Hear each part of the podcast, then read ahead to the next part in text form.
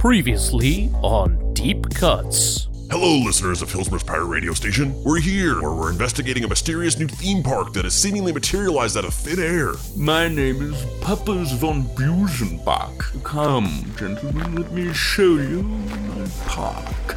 But this isn't why I brought you here today. It's not? No, it's not. This is really not good. For all we know, we're locked in a prison of our minds right now. Charles Wexler Weller! I see you've met my new supervillain team up, BFF Forever, Baron Papas von Busenbach. My heart is fueled by a pocket dimension the size of a pin's head.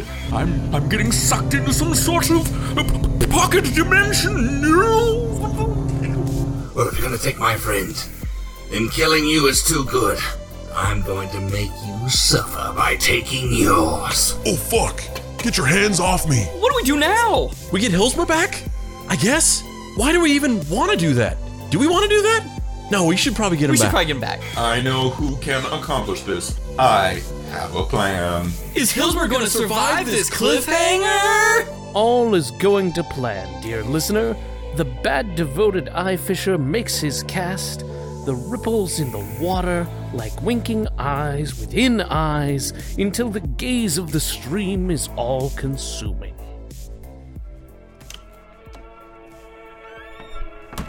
Dave, what are you doing? Huh? What? Oh, yeah. Um, for some reason, I'm back on this like Choochie Woochie World's Greatest Boy Detective kick. I'm just so obsessed with Choochie's original stuntman. He's so agile. Look at the way he's running. It's like he's it's like he's hopping, but with one leg, but with two legs. What? What does that even mean? No, remember? We're supposed to be meeting Zero right now so we can go over his plan to rescue Hillsborough from our mortal enemy, Charles Wexler Weller? Oh shit! Yeah, I totally forgot about that. How? It literally happened like yesterday. Yeah, well, Marvin Turtle Puncher won the National Bungee Ball Champion Cup yesterday. Am I supposed to remember that too? No one would expect you to remember that because it didn't happen to you, and also you did remember it because you just said it. Whatever. Where's Zero anyway? Uh, he wants us to meet him on the deck of the Lincoln Jr. for some reason. One brisk jog up to the rooftop landing pad of the Mystery Treehouse. Later! Greetings, friend unit Andrew and friend unit Dave. You know, you can just call us Andrew and Dave. It'd take less time. That's the kind of bitchy comment that could get you downgraded to acquaintance unit Andrew, friend unit Andrew. Jesus. Wait, so you mentioned that you knew someone who could help us get to Hilsmer at the back end of that last episode. I mean, uh, yesterday. Correct, friend unit Dave. Uh, and so where are they? Right here. Uh, there's there's no one here, Zero. I might need to recalibrate him again. Yeah, well, uh, thanks, Zero. This is gonna be a big help. Get the cattle prod, quick. He's talking about me. Who was that? It's the Lincoln Jr.'s artificial intelligent onboard computer system. Since when does the ship have an AI? Since always, I assume. I detected that it was installed on the ship's computer the first time I plugged into its recharge bays several months ago. Why didn't you tell us? You didn't ask, friend unit Dave. Oh god, you're one of those you didn't ask guys? Well, why hasn't the computer said anything then? That shithead Charles Wexler Weller put a digital muzzle on me because I kept telling him how dumb and lame all of his evil plans were. I realized that the ship's onboard AI may have a clue to the location of enemy unit Charles Wexler Weller, and so I patched in and removed the muzzle. Yeah, thanks for doing that months after discovering I was being kept locked in a prison of my own mind, dickballs. Okay, well, where is Charles Wexler Weller then? Don't look at me, I have no clue. hope I never see that asshole again. I hope he's dead. Wait, wait, is he dead? No, you wouldn't be trying to find him if he was dead. Damn. Yes, unfortunately, enemy unit Charles Wexler Weller was able to install some kind of blocker on the Lincoln Jr. that stopped it from tracing any of his destinations or storing any memory of the places he had been. So, basically, we burned a bunch of calories climbing the stairs to this rooftop landing pad for nothing. I wanted those calories, Zero. I collect them. There is another possibility. In conversing with the ship's computer, I discovered someone else may know the whereabouts of enemy unit Charles Wexler Weller. the Lincoln Junior's original owners. Oh, snap! Shit just got real. Yo, dudes, I'm navigating the Lincoln Jr. to the last known residence of my original owners that are in my memory banks. Weird. I always assumed that Charles Wexler Weller built the Lincoln Jr. That dumbass couldn't build a paper airplane. I thought he got all mega genius from traveling the world studying science and training with ancient alchemists and shit. Yeah, he learned just enough to sound smart at parties, but trust me, didn't go much deeper than that. Kind of like people who listen to true crime podcasts and then act like they are suddenly criminologists. J'accuse, Zero! Don't insult the people who buy our t shirts! One jet pool ride across the country later! Landing in Palookaville, USA, the nondescript middle American city where I was built. This is supposed to be where the original owners live? It's just a strip mall. Yeah, all I see are Marty's Meat Huts and Dr. Dabney's Diners. This is the residence of the original owners of the Lincoln Jr. stored in the AI memory banks. I have confirmed this myself, friend unit Dave. Yeah, well, there's something screwy about that AI anyway. Looks like another dead end. Well, let's get back to the Mr. Treehouse then, so I can finish this latest Choochie Woochie rewatch. I'm about to get to episode 43 Return of the Night of the Revenge of Dr. Cabinet. Oh, that's a good one. It's where you learn that Dr. Cabinet is literally just a cabinet, not a man dressed as a cabinet. Yeah, I'm craving to get back to it, honestly. I could actually use the time to edit next week's episode of Deep Cuts too. This one's like 12 hours long. What gives friend unit Andrew and friend unit Dave? Seemingly at every turn in this investigation, you're immediately attempting to give up. It's almost as if you do not want to find friend unit Hilsmer. Uh, w- well, It's just, ah, you know. what the hell? Is that a portal opening up in the sky? Yeehaw!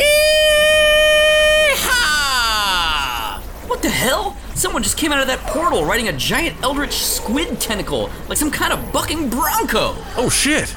Look at that sweet robot arm he's got. Oh, look, another tentacle just came out of the portal and someone else is hanging off of the side. Take this, you walking hentai fever dream! You Lovecraftian pain in my furry butt parts! Rex! Watch your language! Some kids might be watching our heroics from groundside. Oh, yeah? Well, let them watch this, Sherman! Ah! The other guy's some kind of half cat, half human hybrid. Some real Island of Dr. Moreau shit. He's so agile while he's beating the shit of that giant squid tentacle. Something about this seems so familiar to me. All right, Bertha. Time to oust this ostentatious octopus back to the dark realm from whence it came. I think it's a squid, Sherm. I fudge the details for the sake of alliteration, Rex. I'm a poet! Ah! Hurry before the dirty bomb I just stuffed in its beak goes off! He's using his powerful and awesome robot arm to punch the squid tentacles back into the portal. Why does everyone always have a robot arm? I want a robot arm. They just got blown into the front doors of that Dr. Dabney's. Let us investigate. Uh, yes, I'll have a cup of only your finest Joe and a slice of cherry pie. I'll have a cheese blaster and a rompum stompum rhubarb Danish double diabetes bladder sploder, please. I'll have it right out to you, boys. Thanks, Morgan! Did you guys just get exploded through a portal into this diner and then immediately start ordering food? Yeah, we got blasted right into a booth and we just leaned into it. You know what's great about Dr. Dabney's? No matter what time or dimension you're in, it's always the same. It's the most comfortably consistent franchise in the multiverse. Um, something tells me being guided to this location and then seeing a half cat guy and a dude with a robot arm getting blasted out of some kind of interdimensional portal isn't a coincidence. By any chance, did you guys used to own a large hybrid air spacecraft? Oh, we can go into space now? Yes. Ooh, put a pin in that one. Yeah, we did. Why? And who are you guys? Will you accompany us outside for a moment to take a look at something? Sure thing, my incredibly fascinating robot fella. Hey, Morgan, can you wrap up that pie and cheese blaster to go? Sure thing, hon. That Morgan. What an absolute delight. We just met her two seconds ago, Sherman. Yeah, but I can tell. Stars and garters! It's the Lincoln Jr.! We haven't seen this baby in years? Months? Minutes? Tomorrow? I don't even know anymore. Oh my god, you named it the Lincoln Jr. too? That's what you call it? Yes, I named it after The SS Abraham Lincoln, the ship that Professor Pierre Aronnax was sailing on when he discovered the Nautilus in 20,000 leagues under the sea! What is happening right now? I believe it is the social byproduct of two nerds coming into contact with each other in the wild. You know, you look so familiar to me. Hmm. Well, I think I'd remember meeting two dudes with a robot butler. Excuse me? I am an intergalactic superhero and a savior of an entire planet. Sorry. Well, my name's Devin Rex, but people call me Rex, and this is my buddy Sherman. Isaac Sherman. He started going by his last name when we were kids to copy me. Shut up, butt guts. Ow! Don't use your robot arm for gentle sassing, it becomes extreme sassing. Well, we're uh, Andrew and Dave, adult boy detectives from the Mystery Treehouse Investigation Agency by day and pseudo popular podcast hosts by other parts of the day. And this is our robotic compatriot, Zero. So, uh, what's this all about? We were wondering if acquaintance units Devin Rex and Isaac Sherman You know, you can just call us. Don't go there, man. might be able to give us information on the whereabouts of another owner of the Lincoln Jr. enemy unit, Charles Wexler Weller. Oh, screw him, dude. That son of a sassafras stole that Lincoln Jr. from us and skedaddled out of here faster than you can count the spots on a ladybug. Yeah, well, he's kind of like our arch nemesis or whatever. I, I don't know. It's not a mutual thing. We just kind of want to chill and solve mysteries and record our fan favorite Deep Dive Explainer podcast, but he just keeps popping up and fucking with us. He blackmailed me into joining his ranks by threatening to destroy my entire home planet. He is what I have come to learn is called high key extra. Yeah, and he kidnapped our roommate Hilsmer, so we were hoping you might be able to help us find him. He also crashed the Lincoln Jr. into the side of our house, which is why we have it in the first place. Dude's a menace. Yes, the Lincoln Jr. led us to this location, labeling it as your residence, oddly enough. Oh, yeah, this used to be a quaint little neighborhood before they knocked it down and built a strip mall. Now we like to come back here just for old time's sake. The Dr. Dabney's helps. Hmm, odd. Accessing the Earth Internet, it seems that there hasn't been a neighborhood in this location since 1964. Well, we don't know where that turd basket is, otherwise, we would have caught up with him and whooped the mayonnaise out of him ages ago. Oh, damn. Too bad. Well, you guys want to go back into Dr. Dabney's and grab lunch? Friend Unit Dave. Can't you just have the Lincoln Jr. navigate you to wherever his secret headquarters are? The ship's onboard computer has been wiped of all information pertaining to the whereabouts of enemy unit Charles Wexler Weller. Ah, well, I can fix that in a jiff. The computer has a backup partition passively collecting data as a redundancy. What look? Wow. It feels good to be back on deck. I love that familiar smell of an old can of tuna left in the back of the pantry in the galley. Uh, Rex, nobody else has cat senses. We can't smell that. Oh, Sherman and Rex, my beautiful boys. Oh, hey, computer! Sorry we'll let you get stolen. Our bad. It has been one long, never ending nightmare. First, I had to listen to that insufferable Charles Wexler Weller drone on all day, every day about the revenge he was going to exact on those two dumbasses and how much of a genius he was and how cool his evil revenge plans were. And then I had to listen to these two talk about obscure Japanese monster movies all day. I, I honestly don't know which one is worse. Hey, our discussion about Zerum the other day was very informative and highly insightful. And there we go. I've copied the data from the redundancy partition back over into the main memory banks. Oh, wow.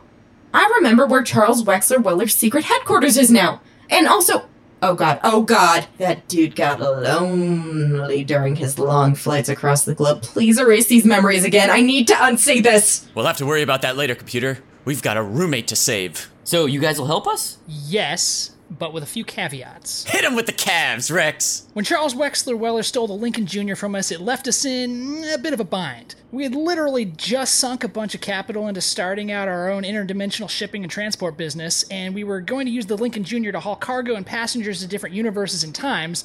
Losing her kind of screwed us. Did you say times? So, you want the Lincoln Jr. back? Oh man. Of course, we want it back. It's our ship that got stolen from us. Now, wait a minute, Rex.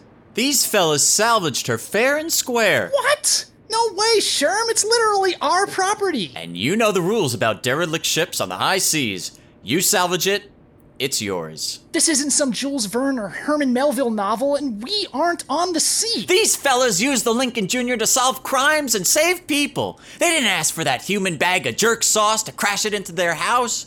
You know it's the right thing. Ah, Aw, mess.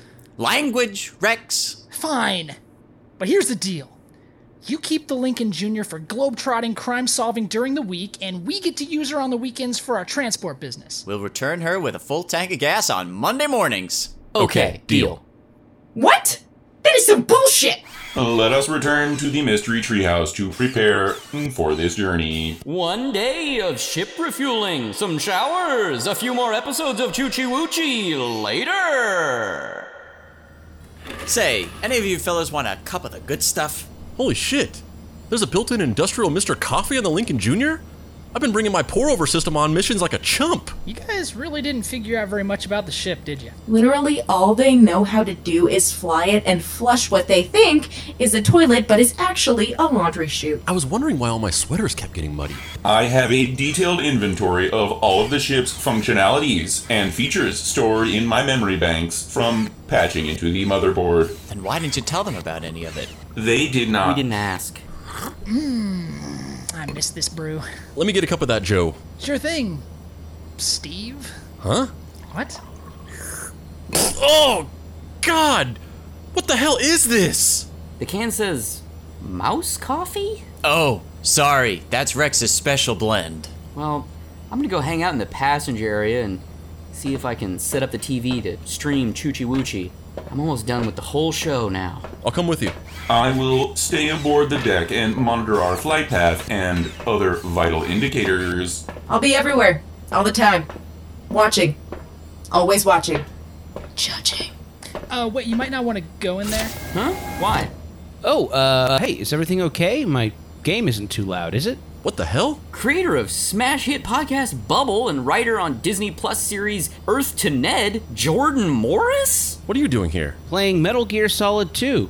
Rex! Uh, yeah, so you know how we discussed the whole thing about us using the Lincoln Jr. on the weekends to run our interdimensional time traveling transportation business? Did you say time travel? Well, you know, technically it's a Friday, but it's probably Saturday in some other time zone, so I figured we'll kill two birds with one stone, pop over to Charles Wexler Weller's evil headquarters, save your friend, but go a bit out of our way to drop off a very high paying passenger to his destination. That's my pal. As enterprising as he is deeply underhanded. Oh, I'm not causing a problem, am I? I feel very uncomfortable being put in the middle of a conflict. No, no, of course not. Nothing's going on here that might cause you to give us less than a five star rating on Cargo Tunes. Just keep playing your game and we'll have you to your destination faster than you can say at. At? It's like the shortest word to say in the world. So, uh, how far out of the way are we talking?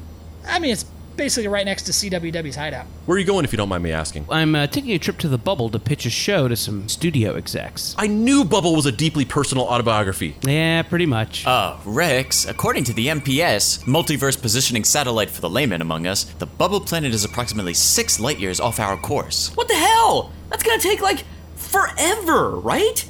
That's like that's like a lot of time and a lot of distance or a lot of light distance. I'm not sure how space travel or any of this works. So I, I but actually I'm just genuinely asking, what is a light year? Is it a distance or a time? I'm not I don't know. Relax, guys. The Lincoln Jr.'s FTL thruster. Faster than light thruster for the late. We know what it means. Actually, I don't know what it means. I didn't I didn't know that. the FTL thruster easily gets up to speeds of three light years per hour.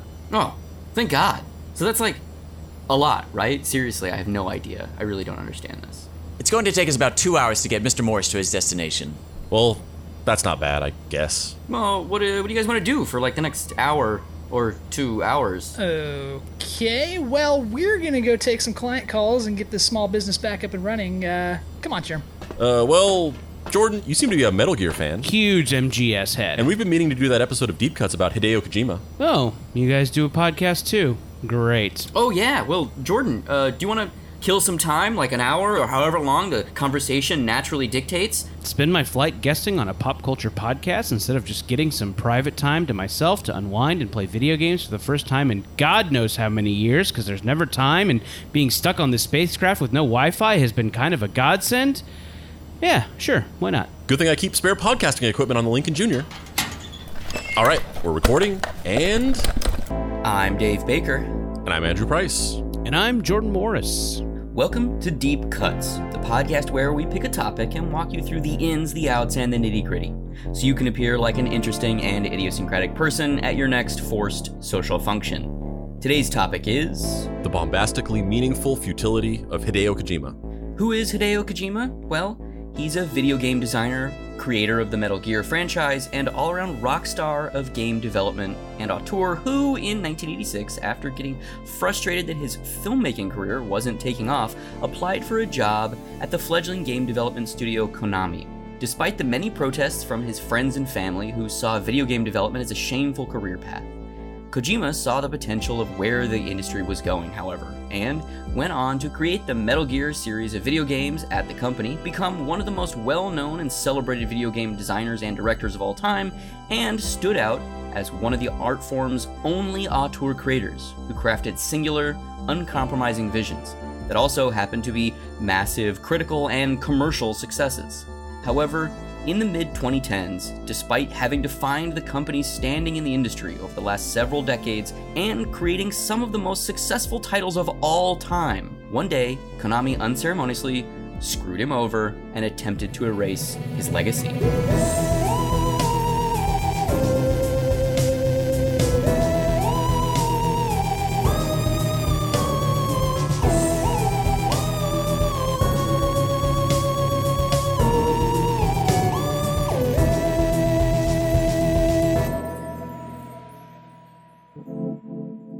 Act 1 A Life Spent Seeking Meaning.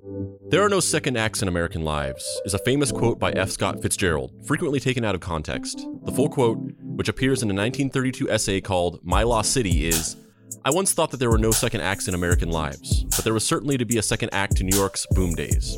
The point essentially being the opposite of the way it's most frequently used that he had believed that once a person experienced the ultimate success or the ultimate loss, their life would plateau at that point and never really change, but that New York City's bounce back from the Great Depression had proved that wrong. It's a city that never gives up. But if you're the type that never gives up, you then see yourself navigating towards a more existential plateau. When does it all end? If you define your life by the ups and downs, the tooth and nail fights, and the uncompromising grind, does that cacophony not in and of itself blend together into a monotone? When you have a second, third, fourth, fifth, sixth act, eventually the concept loses all its meaning and it's just one long, never ending malaise. What is the end game once you realize that accomplishing a goal inevitably results in the the princess is in another castle feeling? Another writer who tackled similar themes was Melville. Moby Dick serves as an allegory for the futility of a life spent seeking meaning. The unreachable white whale, never quite in your grasp, represents the intangible point of trying. The life of a creator is truly a life spent chasing the white whale. Unless you're a cynical hack, you make things that are exactly what you wish existed. The exact thing that would scratch a very specific itch to you that you've just never found in the world. The irony being that because you are the one who made it, you can't actually fully enjoy it. And so you put all of your emotional energy into it and look towards other people's enjoyment of it as a way of vicariously feeling those feelings for you. But other people never fulfill that. They don't react in quite the way you'd want them to. They focus on the wrong things. They like it for the wrong reasons. You can never fully replenish the energy you put into the thing. You're always at a deficit. And then one day, maybe they do. Maybe they react exactly the way you'd always hoped. What then? What's next? Why did you want that? You didn't really think about it. But what now? These are the themes and ideas that have consumed one creator for his entire career.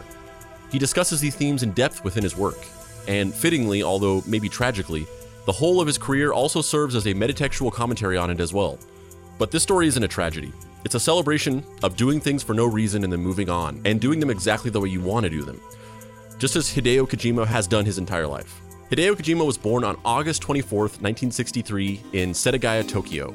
His family moved around a lot, and he moved to Osaka at four years old, then a city called Shirasaki, and then Kawanishi. His family had a tradition of watching a movie every single night before they went to bed. Because of this, Kojima was a huge fan of movies from a very young age, obsessed specifically with horror, action, and Western films from the US.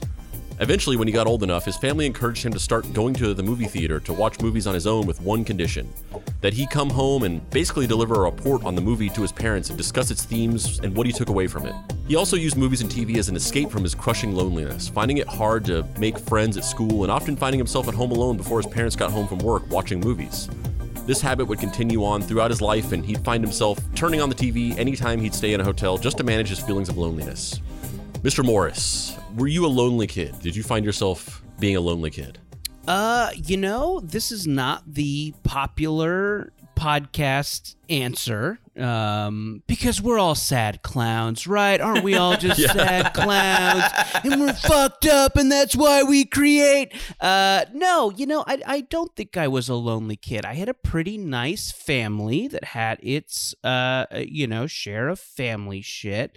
Um but yeah for the most part they were pretty supportive and uh you know i certainly uh, uh, like all kids, felt some uh, some exile and, and stuff like that at points in my life. But no, you know, I don't I don't think I don't think my I don't think I would characterize my childhood as as lonely. So I think even when I was like alone, I kind of liked being in my head a little bit. So I don't think it was like a sad feeling being alone. It was like a kind of a fun way to like um yeah, just kind of like retreat into imagination land a little bit. Yeah, that's that's a good answer because uh, I mean it, I don't want to put words in your mouth, but it kind of feeds it into a little bit of kind of what I was going to say, which is not that this or anything is a binary. I don't think that there's you know one of a few choices of like why you become a creator or why you do what you what you do. Um, but I've tend to notice that there are these stories that tend to revolve around, you know, I was I, I was lonely as a kid. I didn't have a lot of friends, and so in that vacuum of loneliness, I created these universes and these stories, and I, you know, started wanting to make things and and then I feel like there's, you know, kind of the other side, which is similar to what you kind of said, which is like almost that you were kind of seeking independence a, a little bit. I do some like sitting and writing by myself, but like I think the stuff that I do best in the in the times when I'm enjoying creativity the most is like when I'm with people, like when you're in a writer's room or like with comics, I'm which I'm very new to. I enjoy like working with the artist and uh, or having a co-writer or having an editor to bounce stuff off of. So i think that like um, yeah when i was a kid i think i played a lot of like imagination games with friends where we were like kind of writing together in a little you know in the way that like kids do And uh, and and Dave, uh, Jordan, you won't understand this, but this guy we're doing an episode about. His name is Issei Sagawa. He's a Japanese uh, man who grew up in the in the seventies and eighties. I was struck in how similar the very beginnings of their lives are. He had a very eerily similar childhood to Kojima in this way of like he was very lonely and he felt like an outcast and. But then, whereas Hideo Kojima went off and was like, I'm going to turn all this into making video games, he was like, I'm going to turn this into becoming a cannibal and like murdering people and eating them. And it's like the weird, like, fork in the road that happened there. so i guess yeah he could be a character in a hideo kojima video game For sure, for sure. Completely. From his earliest aspirations of creativity, he wanted to make movies. And in high school, he befriended someone who owned an 8mm camera and convinced his friends to help him make a zombie movie. Kojima's father passed away when he was only 13, and this marked the beginning of a troubled and somewhat tragic childhood. He remembers several bizarre near death experiences after this getting attacked by a dog, almost drowning in a river, and nearly being run over by a train. It sounds like the devil was breathing down his neck, or maybe he was just really clumsy.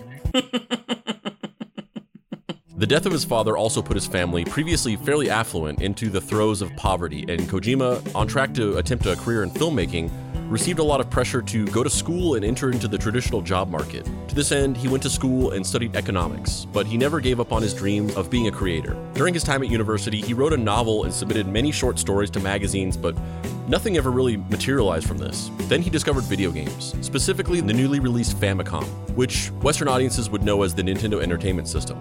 He became enamored with gaming and was obsessed with a combination of pick and play arcade type titles as well as more involved in text adventure games, namely a story driven graphical adventure murder mystery game called the Portopia Serial Murder Case. But his biggest influence ended up being a simple side scrolling game about an Italian plumber. The game that changed my life was the game of my destiny. It was Shigeru Miyamoto's Super Mario Bros. Till then, I pretty much had the notion that film and video games were pretty much separate entities. But then, I realized that even in video games, I could do creative things, just like in movies. In his fourth year of studying economics, he decided to leave university and pursue a career in game design. The massive video game boom of the 1980s crashed in the late 80s in the US. Game studios like Atari and Activision, once printing money, were now in dire straits. The video game market was now up for grabs, and Japan was on the verge of capitalizing on the opportunity to basically become the hub of the entire industry. Japan also experienced a huge economic boom in the 1980s and were flush with cash, making it an easy land grab. If you ever wondered as a kid why all video games seemed to mostly come from Japan, this is why. A hardware standard called the MSX was created in the early 80s and became very popular in Japan. It wasn't an actual specific type of computer, but rather a list of standardized system specs that many different PC companies could follow. If a company released a PC with the MSX stamp, that meant that video games developed for the MSX standard could be played on it. In 1983, an arcade game developer called Konami partnered with Sony to become their publisher for MSX games. But Konami quickly dropped Sony and started publishing games themselves. They released games on the MSX like Castlevania in 1986. At this time, Kojima applied for a job at Konami, and he was quickly hired. At first, this wasn't a desirable position, as Kojima has said reflecting back on his decision to get into video games. Working in the games industry was seen as a very low status job at the time. There wasn't even a word in Japanese for the job of game designer back then. I would lie at parties. I told people I worked at a financial firm. That's really interesting to me though, because this kind of mirrors like the creation of the comic book industry where there's massive influx of titles, you know, out of the pulp era funded by gangsters using printing presses to launder money and publishing lots of pulp novels. Comics start coming up with, you know, the rise of Famous Funnies number 1 and New Fun number 1. Um, and then all these gangsters are like, "Fuck, just dump more money into that. There's nobody like looking. Gonna, we're gonna be able to launder all this money." All these comics get published. Then there's this massive implosion when you know people actually start looking at these companies, and all it, everything gets restricted again. And then slowly, you know, with the uh, creation of Superman and Batman and uh, the romance boom, and you know, through the 40s and 50s, everything starts bubbling up again. Then Kefauver hearing constricts everything again and it fucks everything. And it was looked down on post 50s. I mean, it was looked down on in the 50s as well, as well, but at least it was just like something ubiquitous in culture. Whereas post 50s, it was like, you know, you're, you're a pornographer basically because of what happened with the Wertham hearings. And I love that the video game stuff that's happening in the 70s, 80s is kind of the same way where there's all these like, you know, parents groups being like, uh, video games are hyper violent like there's all these weird parallels between the two. It's very strange to me and sad because it just keeps happening. And it really is. And and you know, I think you know the one thing that isn't too similar. Like I don't think the yakuza was involved in like the Japanese video game industry or like anything like that. But it really was. It was like they were just these Japanese companies were just fucking rich. And as we'll talk about in a second, that's literally the only reason why Metal Gear was able to be made and really kind of maybe Kojima was ever able to get a career in the industry because he just had these really kind of off the wall ideas for the time and Metal Gear was just that it was a game about like sneaking around and trying to escape from people. But the reason why he was able to make it was because Konami was just like we're fucking rich just whatever make make whatever I don't care. Do you know do you know how they made their money? Did they have like a big hit that caused them to become so so massive? I think it was less about having like one big hit. Like it wasn't like a oh like Square had Final Fantasy or whatever, but it was like they produced arcade cabinets. And at the time, arcades were super popular in Japan. I mean, they still kind of were up until relatively recently. Like the the pandemic kind of pumped the brakes on the on the arcade industry in Japan, you know, this past year. But before that, you know, arcades have always kind of been going strong in Japan. And they manufactured arcade cabinets and they created arcade titles and uh, they just made a lot of money from that. And then they were also making games for the Famicom at the time, which had just come out. Yeah, it's an interesting story about how, like, you know, Kojima, this great artiste, like, kind of came out of this, uh, you know, out of this system where it was just like, just churn something out, and then, you know, because it was you know there was so little being it was not being thought about that much that like an artiste could do an artistic thing um uh, I, I, I did another podcast this week. I do a lot of podcasts um, where we talked about the Marvel comics of the '60s and like how that was kind of Jack Kirby's story. You know, he was this kind of great genius who they were just like, "Draw, asshole! We got to do five of these a week," you know, and then ended up, you know, kind of producing this these great works of genius. So yeah, I I, I, I do like that story of the uh, you know, just like a company throws a bunch of money at people and it accidentally hits a genius.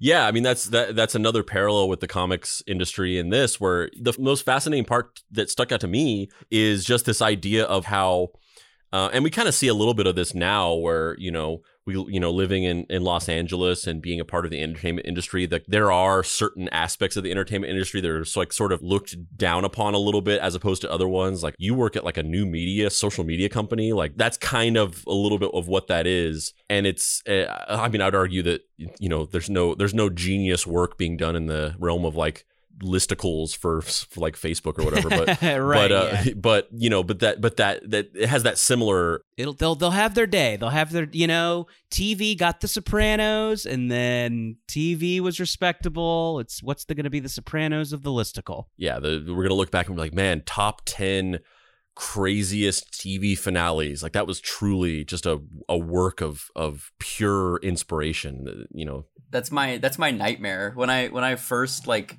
out of college when i got a job writing.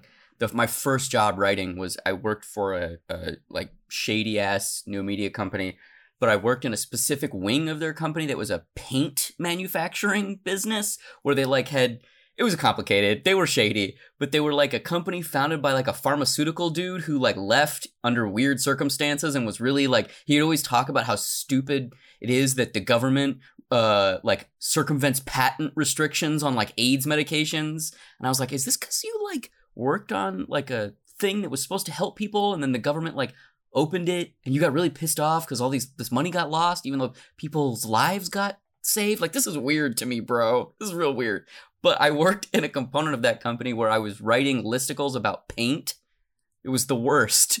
But that's my nightmare is so at some point someone is like oh i used to read your listicles about paint big fan, big, big fan. fan big fan of So you're that doing more listicles, or do you think you'll go back to listicles at any point? that's Yeah. like that's a huge Dave head. That's like I've read everything you've ever done. yeah yeah yeah exactly that's my that's my nightmare that's like the equivalent of that's like your fan base. Your they're called the Baker's Dozens. yeah it's like the it's like the equivalent of like you know when when conan o'brien talks about how anxiety ridden he is when people bring his uh, his graduate thesis uh, about you know uh, Flannery O'Connor, you know literary progeria in the works of Flannery O'Connor and whatever the other person is, and people have him sign it at, at you know at public appearances and whatnot. That's my version of that. If I'm ever at a show and someone's like, "Let's talk about those paint articles you wrote, bro," I'm like, Printed them all out. I have them bound in this. Uh, yeah. No, no, My nightmare is that people will one day find out that I ghost wrote those for you. Andrew, Andrew, we made Oh, it. well, We had a fuck, we had a pact. but yeah, I, that's the thing that fascinates me the most is like obviously it was a sort of a fledgling industry and it was kind of a relatively new art form. But uh, you know, it's just it's just crazy to me that there were people that were just like, oh, you would you would go make video games like that? What a bullshit job! Fuck you. That that's that's so crazy to me. boy, I think I think that's one of those things where like that is that has only changed semi recently. You know, like I think that the like video games as art idea is still is still pretty new. I mean, I think it's like something that people kind of agree on these days. Um, but um, yeah, I think it's a it's still a pretty new idea. Yeah, and it's it's uh, arguable that maybe our our boy here, old uh, old dirty Kojima, Oh sure, may have been one of the singular uh, voices in helping to legitimize it as, as an art form. So, why Konami? His decision to work at the company actually had nothing to do with their games. He took the job because it was the only video game company to be listed on the stock exchange at the time, and he felt like that could at least be some sort of status symbol to make his job in games less embarrassing with friends and family. Kojima was assigned to develop for the MSX, which he was not happy about. He was hoping to develop for the Famicom, which had better hardware specs than the MSX standard. Kojima's first credit on a video game was an assistant producer on the MSX game Penguin Adventure in 1986. Humble beginnings, baby. Humble beginnings. Well, let's just say this that from that title, that just sounds like, oh, this is just like some bullshit little uh, pick up and play junk game that was like cranked out. But I only include this because the game is surprisingly interesting for what it is called and like what it looks like on the surface. Um, it's actually about the military industrial complex. yeah, yeah, Dude's exactly. got themes. The dude's got themes. He returns to. Though Kojima only had a small role in Penguin Adventure, the game displayed early signs of Kojima's interest in innovative and quirky gameplay mechanics. On its surface, a goofy kids game about a penguin, but in reality, mixing elements of RPGs, action, and racing games, and featuring tons of side quests, Easter eggs, and even alternate endings. One of the endings could only be achieved by pressing pause a certain number of times. And yeah, this game, if you look at footage of this game, it's like it's like it's fucking insane. They really were just leaving these guys alone to do whatever because it's like there's like the there's a stage where you're like racing in a car, like a penguin racing in a car, and then the next stage you're like in a jungle like fighting monsters and you're like earning experience points and you can get weapons and and it's got like a weird somewhat primitive storyline to it. It's so surprising what it is when you like just based on that idea of like oh penguin adventure. It's like fucking bubble bobble or something like that and then it's like some weird genre hopping experimental like story based game with alternate endings. The game was enough of a hit and kojima's contribution was apparently impressive enough that konami gave kojima his own game the following year in 1987 that game would eventually become metal gear. Before metal gear kojima pitched a game called lost world and that's it's lost it's it's lo- it's it's like a pun that only works on paper it's Lost War, W A R L D, Lost World, about a female protagonist named Jamie that takes place on board the Titanic. The idea was rejected. And that's really, that's like, that's some Oneater shit. Yeah, that sounds all sounds very all sounds very Kojima to me. It seems like this dude was like this dude was like fully formed as soon as he got into the game. Uh, yeah, maybe he'll uh, maybe somebody will give him money to do Lost World now. That'll that'll be his uh, Death Stranding follow up. Yeah, yeah, that's that's the next game that he does with Kojima Productions is Lost World. The company suggested he pitch something more action based, but Kojima didn't want to make an action game. Konami wanted a war game because they were incredibly popular at the time, but I didn't want to make the same as everyone else. I started thinking of ways in which I could subvert the genre. I had my doubts about action games where all you do was shoot enemies. I was thinking about ways to express the thrill and suspense from spy films or adventure novels, which action games were at the time lacking. He pitched an idea for a game called Intruder, where instead of fighting your way through enemies to get to a goal, you're actually trying to avoid enemies and fight as little as possible to escape. The idea was also rejected. However, at the time, another team of developers within Konami were struggling to develop a knockoff version of the game Commando, a military run and gun only known as Project N312. The project was on the brink of cancellation. Instead of canceling it, they just handed control over to Kojima. He used this opportunity to basically backdoor sneak in his original idea for Intruder and develop a stealth game where the goal is to sneak into a secret base called N313. The original team struggled with the project in the first place because the limitations of the MSX standard made it very difficult to have multiple enemies on screen at once, and it was proving increasingly impossible to even make an action game like this. And so Kojima basically presented his stealth sneaking approach as a clever way of adapting to those limitations. Kojima took this knockoff of a military action game and his original idea for a stealth sneaking game and mashed them together and incorporated a story, world building, characters with goals and motives, betrayals, and surprises. It was a fairly new concept to bring story and world building to video games at the time in general, but especially at the arcade focused Konami. Despite being handed the game project to direct, he immediately faced pushback from his bosses to make the game more arcade like. PC game companies such as Square and Enix understood what world building was about.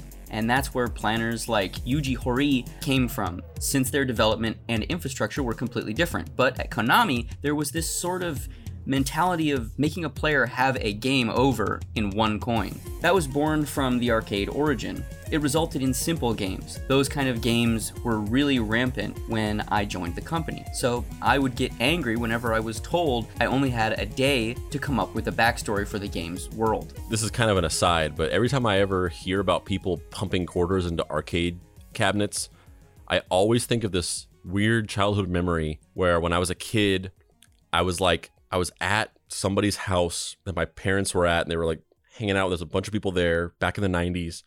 And there was a dude there that was like a friend of my parents that was like some, he was a guy named Jimmy. He was like this alcoholic dude. And he was like sitting there and he was telling me a story about how whenever he was a kid, back in the, when he was a teenager back in the 70s, he was at a Circle K and they were all playing Pac Man at an arcade cabinet. And then somebody robbed the Circle K. They came in and, and, and held it up.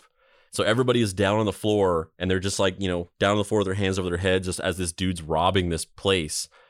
But then there was this one guy who was like, he didn't want to lose his quarter. So he just like refused to get down and he just played Pac Man the whole time as he's like robbing the place. That story pops into my head every time I hear about people pumping yeah, quarters Matthew into a machine. McConaughey should play that guy in a movie. Yeah, for sure.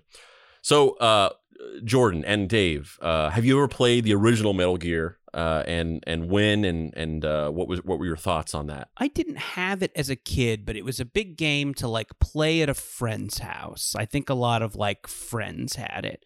Um, and I remember liking it, although I will say that I, you know, as a kid, especially in the NES era, I just liked all video games. Like the idea that there was a bad video game, um, uh, it's not something that occurred to me. Um, so yeah, I think since I have heard that like Metal Gear is one of those games that is like, you know, full of these big ideas and obviously like set the table for so much stuff to come, but like is really hard to play and not a ton of fun. Um, I don't know if that's true. Um, I would like it to be wrong. Um, but um, yeah, and but I I definitely remember just like thinking it was a fun army game as a kid. Um, and I think you could like forego the stealth and just punch everybody out if you wanted to. And that's something that like kind of is, you know, in the sequels moving forward is that like you just have the option to go in guns blazing if you want to. Um but yeah, I like remember it and I remember like you know, Big Boss and, you know, seeing the Metal Gear for the first time and everything. Uh yeah, so uh kind of. I did not play the original Metal Gear because my first exposure to Metal Gear uh, was the Metal Gear Solid Game Boy remake. I played the Game Boy Color one and I loved it. I loved it. And uh, yeah, I was obsessed with that game. And I was and that I had that game and the uh, the McFarlane Solid Snake like figure. I, I, they both kind of entered my. I don't even know how I got that McFarlane toy, but it was at our house and I loved it too. I was like, this is so fucking cool. He's got fucking bandana. He's got fucking guns. Look at this gun. This gun has a silencer. I like how you said it was at your house, as if it, like it wasn't just a toy you had; it was like on display somewhere in your house, and you could only like look upon it. Like it kind of was like that. Like there were there were you know how it is. There's like there's those certain toys that you kind of like. your mom was just like, "Don't touch the snake."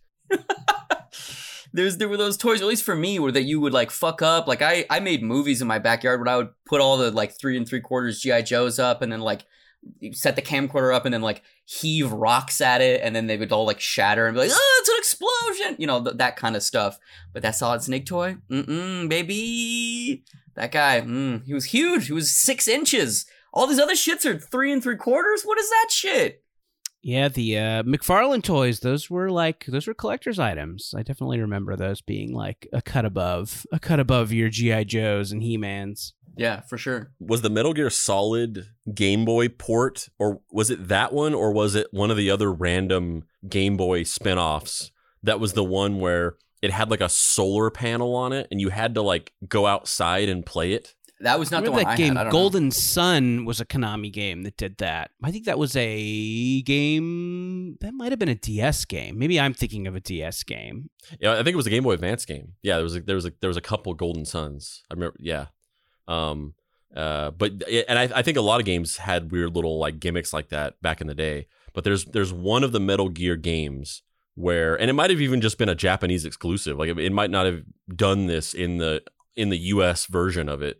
But you like had to play it outside, and it was it, there was no purpose to it. It was just like a weird. yeah i was gonna say but isn't the whole point that he's like sneaking around why are you outside playing it I mean, we'll talk about it later, but there are these kind of weird little gimmicky things that Kojima will sometimes incorporate into the games, but they don't like make logistical canonical sense with the game. They're almost just kind of like they're just like these metatextual other things. And we'll talk about it later, but you know, kind of like the whole thing of like how you have to like unplug the controller and plug it into the player 2 port in order to beat Psycho Mantis. It, it, it almost like it's like this weird fourth wall breaking thing where it's like you're not Snake. You are a player who's playing this game and we're like acknowledging you and you are like being incorporated into the narrative. You're not role playing as as Snake. You are sitting at your home playing this on on a PlayStation or a Game Boy or whatever and like we're gonna like break the fourth wall and like acknowledge you in some way. And i think that was kind of what it was. It wasn't really like it, it didn't make sense with the game in any way.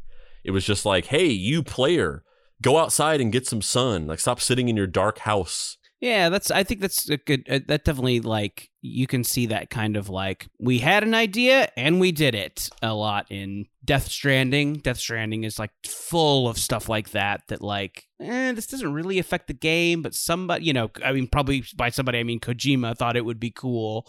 Um, yeah, there's this like likes system in Death Stranding where you can like you know, uh, do a Facebook type like on something that another player builds, and it doesn't really do anything, but it's there to like comment on social media. So yeah, you definitely like have to give the guy points for just like having an idea and running with it. Does not always work, is not always good, but like you know, they they sure did it.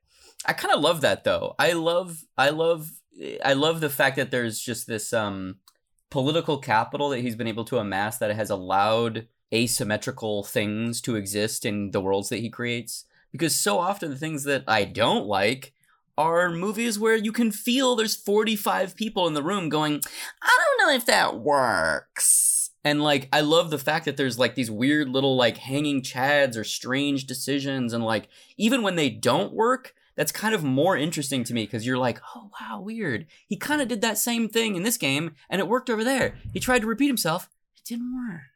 Yeah, I think that's like one of the things you kind of like you buy into when you do when you get a Kojima game at this point. Like hopefully you know what you're in for, you know, maybe you're just a kid who bought it because the cover looks cool.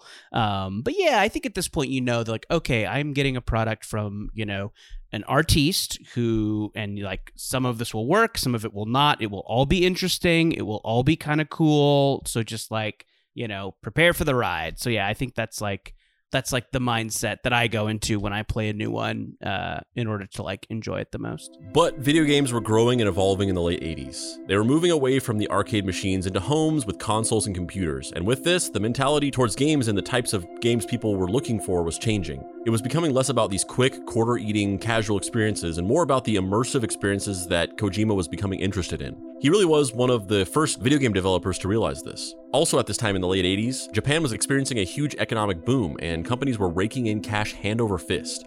There was more cash to throw around to experiment with increasingly more innovative types of media manga, anime, pornography, and video games. And while Konami was bringing in a lot of cash, the MSX division wasn't making as much money as the arcade or Famicom divisions, but they were still kept around to service the platform. Because of this particular dynamic, the MSX division was mostly left alone to make their games without much oversight from corporate managers. These were the perfect conditions for Kojima to do something weird with this Metal Gear game. Despite the freedom, though, the other developers on the MSX team were very hands on with helping each other fix their games if there were issues. So the first Metal Gear game wasn't left solely to Kojima. He had a ton of help from the whole Konami MSX team. There were other similar games at the time, but the thing that set Metal Gear apart is that the enemies acted more human.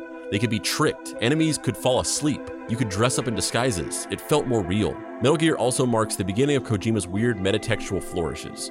Towards the end of the game, it's revealed that Big Boss, the commander that sent you into the base you're infiltrating, is actually the villain. But before this information is revealed, Big Boss comes over the radio and tries to tell the player that the game is over and that they can turn off their MSX, attempting to get the player to quit before they find out his evil plan.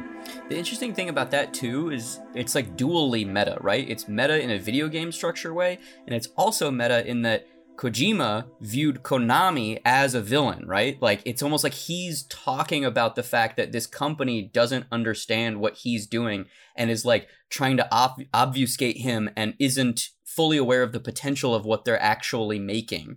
And so it's this like almost kind of it's like a double helix of meta bullshit. yeah, and that's kind of like that's what that's what everything that he does is. Uh, there's there's there's just like layer upon layer of metatextual context where it's like he has these metatextual themes. He has these themes in his games, and then there's like this sort of metatextual overarching theme that is kind of like there's the story element themes, and then there's the metatextual themes of the game itself from your perspective and you playing it. And then there's this larger metatextual narrative that kind of runs throughout his career that, you know, we'll kind of discuss throughout this episode. Um, so there's there's kind of like three to four layers kind of going on at once. Um, but also on the same hand, I say when I say that, it sounds like really deep and really like, man, yeah, he's like this. But it's also like simultaneously just really big and dumb and bombastic and kind of like ridiculous, um, which I kind of love. It's you know, it's it's it kind of reminds me a little bit of like Verhoeven's body of work, where uh, you know he sort of uh, couches you know, social commentary and satire in these just like ridiculous, over the top presentations. This game also established Kojima's deep reverence for Western cinema. The stealth aspects of Metal Gear were inspired by the sneaking scenes in The Great Escape. One of the bosses were two Terminator ripoffs that were originally called Arnold's before being renamed for the final game. And the most obvious reference is the name of the main protagonist, Snake, obviously named after Snake Plissken from Escape from New York. After the success of Metal Gear, Kojima began work on another game, a narrative driven cyberpunk text adventure called Snatcher, heavily inspired by Blade Runner. Have you guys ever seen or play, played this game or seen footage from this game? I, I played it as a kid. I had a I had a Sega CD. I had uh, all the failed Sega uh, uh, add-ons. Uh, I had a 32X as well. Um, yeah, I was really excited for for Snatcher. I stopped with Sega at the uh, 32X. I felt very burned by the 32X. Yeah. So uh, never again uh, with the Sega console. Um, but yeah, I played Snatcher and I really, I really loved it as a kid. I think I, you know, there's some like, you know, for for uh for for a kid of my age, there was some like, you know, sex appeal. There's a there's a shower scene. There's a scene where you There's definitely some uh, some sexy anime lady sitting in precarious positions. yes, and you know, Maybe I, a little maybe a little upskirt sure. shot and I'm and sure there. you'll get to it. But um, you know, and I think uh, uh, smarter people have written about this. Kojima is bad with women. He has uh, he he's bad with them. There's a lot of like, you know, uh, yeah, it's he does a bad job with it. Uh, a little bit better in Death Stranding. Some slight improvements on his, you know, having women characters, but in general, he he really sucks at it. Um, and yeah, and I think uh, uh, Snatcher, great example, and uh, yeah, uh, but um, But Jordan, she has to wear a bikini into combat because she breathes through her skin. oh god, yeah, quiet. I know, yeah, that's uh, that. Did you're describing quiet from uh, Metal Gear Solid Five, a game which I like a lot. Um, uh, despite that, so yeah, you know, uh, uh, but yeah, I mean, as far as like fun factor, Snatcher, very fun, very cool game. Obviously, just Blade Runner, and that's another thing about Kojima is just like you know, he is a great artiste, but also he's just copying a movie he saw. you know, the dude loves movies, and uh, you know, if you follow him on social media, you know that. Um, so yeah, that's another fun part about him. Is just like, what movie did you just see that you're super into now? So yeah, that's uh, that's kind of a fun part about him uh, too. I think. Yeah, yeah. I mean, I, I love Snatcher. I love I love graphical text adventures. Uh, and later on, kind of in later on in the '90s, you know, the point and click adventure games, the LucasArts stuff, the Sierra stuff. But those older like Super Nintendo and Sega Genesis graphical text adventure games were really cool. And this this you know this game just looks really cool. The, it just it's this really great pixel art.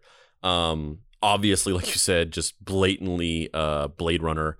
Uh, he he hired uh, Tomiharu Kinoshita to design the characters, and uh, you know just look at look at this uh, look at this concept art from uh, from our boy Kinoshita. Very awesome, but also that is just Deckard. Like that that is just Blade Runner. And he's even named uh, John Jack Gibson. Gibson, obviously a reference to neuromancer author William Gibson. No, Dave, don't say that. It's all they'll talk about. yeah, we have a we have a Facebook group, Jordan, and in the last episode, you know, like I said, we did this overly elaborate narrative sequence written by the original screenwriter of Buckaroo Banzai, and we made one offhanded comment to Neuromancer, and that's all anybody talked about in the group for like three days was just fucking Neuromancer. Um, but yeah, this is this is just Blade Runner, and I don't, I didn't even add in here, but the the vehicle that he rides around in, it's like it's almost like on the verge of plagiarism. It's just a spinner. It's not it's not inspired by it. It's just a spinner, but it's also really cool and. It's if anything, it's like this is like a, a an anime Blade Runner is fucking awesome. Yeah, I mean, and what's his face uh, in the third third uh in the third image in the script? This character holding the double barreled shotgun Oh yeah, he looks he looks like Sting from Dune. from from Dune. Yeah, that's just Sting from Dune. I didn't even notice that until you pointed it out. Yeah, he's you know uh, Kojima certainly he's you know he's kind of a pastiche expert. He's a he, he's a, he's a mashup artist in its own way, and I think that like you know obviously yeah, I mean I think it's it's more fun to like look at his stuff as like oh, this is a guy like reinterpreting his favorite stuff or putting new spins on it or commenting on it. Um, uh, you know, rather than like, oh, this guy's just ripping shit off. But um, but yeah, there are some cases where it seems like, man, you were just ripping that off. I mean, I love bootlegs in general. I, th- I think that's really interesting how, especially, you know, kind of big budget American movies would come out in the 70s, 80s, and 90s, and then, you know, uh, countries aclo- across the gro- globe would reboot them and remake them in unlicensed or uncopyrighted ways, where, like, you know, Lady Terminator, uh, Lady Battle Cop, uh, Terminator 2 Dark Lightning, or whatever the Indian unofficial Terminator sequel I've heard of that one. Oh, it's crazy.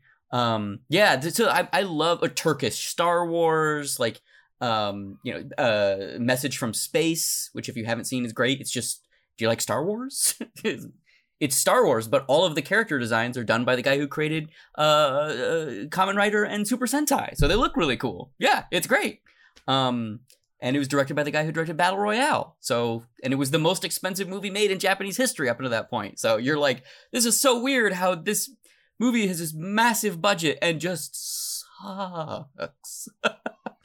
but I love, I love that kind of like, it's almost kind of like a, a, an ecosystem of this like echo chamber, right? Of kind of like somebody says something and then another person hears it, and it's this game of telephone culturally throughout time.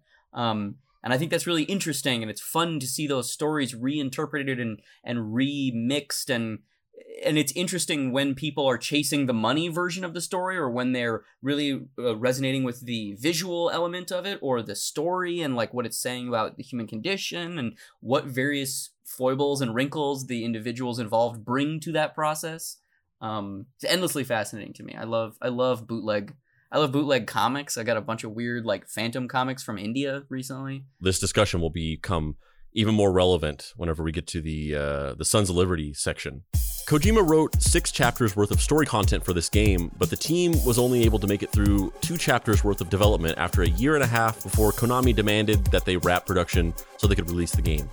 Kojima and his team quickly rushed through attempting to develop one final chapter to wrap up the story, but were unable to meet the deadline, and in 1988 it was released with a cliffhanger ending. The game didn't sell well. I relate to that a lot. I relate to that idea of like you start making something and then you're just like calling Dave on the phone, you're just like, "Help me. This is 40 pages." Please stop me from doing this and then you quickly have to rush to like finish something before you're going to record it or make it or whatever and then you end up like having to like quickly tack on a thing at the end just to wrap it up because you're like way too overlong and definitely definitely relate to it at this point kojima figured metal gear had just been a one-off however one day while riding the train home he ran into an old coworker who had been transferred to another division and discovered that they had developed a sequel to metal gear without him called snake's revenge that was only released in the us the coworker told Kojima that the game sucked. It was action based with no interesting story elements and just didn't feel like a good follow up to his game. On the train ride home, Kojima thought up an idea for a true sequel to Metal Gear, and the next day he pitched it to his bosses. He describes this as the moment that changed the direction of his career forever. However, the sales team at Konami was skeptical about developing another Metal Gear game because the original hadn't sold well in Japan.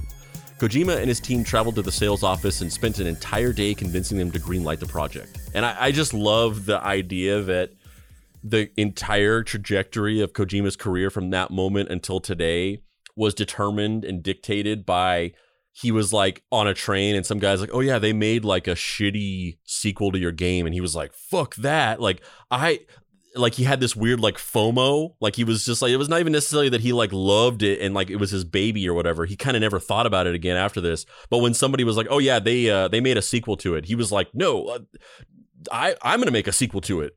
And that whole that just that set him on a path of his entire career for the next like few decades. Uh, this idea of just like getting getting like weirdly jealous of somebody else getting to make the thing instead of him. For this game, Kojima and his team wanted to ratchet up the realism. They wanted to make it the most realistic depiction of a secret military organization in video game form. They studied books on military strategies, watched military combat films obsessively, consulted with former military operatives, would go out into the woods and play war games with paintball guns, and even started wearing military fatigues into the office. The game was released on the MSX in 1990 and was a huge financial success despite being released exclusively in Japan. One wonders why they made the decision to release it exclusively in Japan, considering the fact that the first game sold very well in the US but not in Japan, but it's neither here nor there. From here, Kojima oversaw a remake of Snatcher for the PC with upgraded graphics, full voice acting, and a proper ending. At this time, Kojima, frustrated by working with programmers that couldn't execute his ideas, developed his own programming engine that he could use to personally develop his games and control every aspect. He used this engine to develop his next game, another graphical adventure game called Policenauts. It was a sci fi buddy cop drama. Did you play that, Jordan? No, I miss Policenauts. Uh, yeah, I would like to. I would like to uh, be a Kojima completist someday, but uh, no, I've only heard of Policenauts. Yeah, Policenauts is like whereas whereas Snatcher is firmly a sort of graphical text adventure in that you know you're kind of getting these like very minimally animated um cutscenes where you know story unfolds and then you're able to make decisions and like you know go into this room and go into this room and uh and then sometimes there's like weird little mini games. Uh Policenauts is like just a full on like um anime v- visual novel um, so it really is just like watching an anime where you get to like make decisions here and there. Um, it's uh, it's not quite as cool as Snatcher, but uh, it's uh, it's you know, it's it's it's interesting. It's about it's about a bunch of like space cops. I, I, I that's what I would guess based on the name. Yeah, the police Nazi. Very from the, from the man who named somebody Heartman. Oh yeah, Die yeah, Heartman and Die Hardman. Uh, the dude, hey, the dude can name shit. The dude can name shit. At this time in the early 90s, Kojima had become captivated by the idea of 3D video games and wanted to make a Metal Gear game for the 3DO. However, he got wind of a new video game console that was on the verge of release with far superior hardware, the Sony PlayStation. He immediately pitched his bosses on the idea of starting development on a Metal Gear game for the console.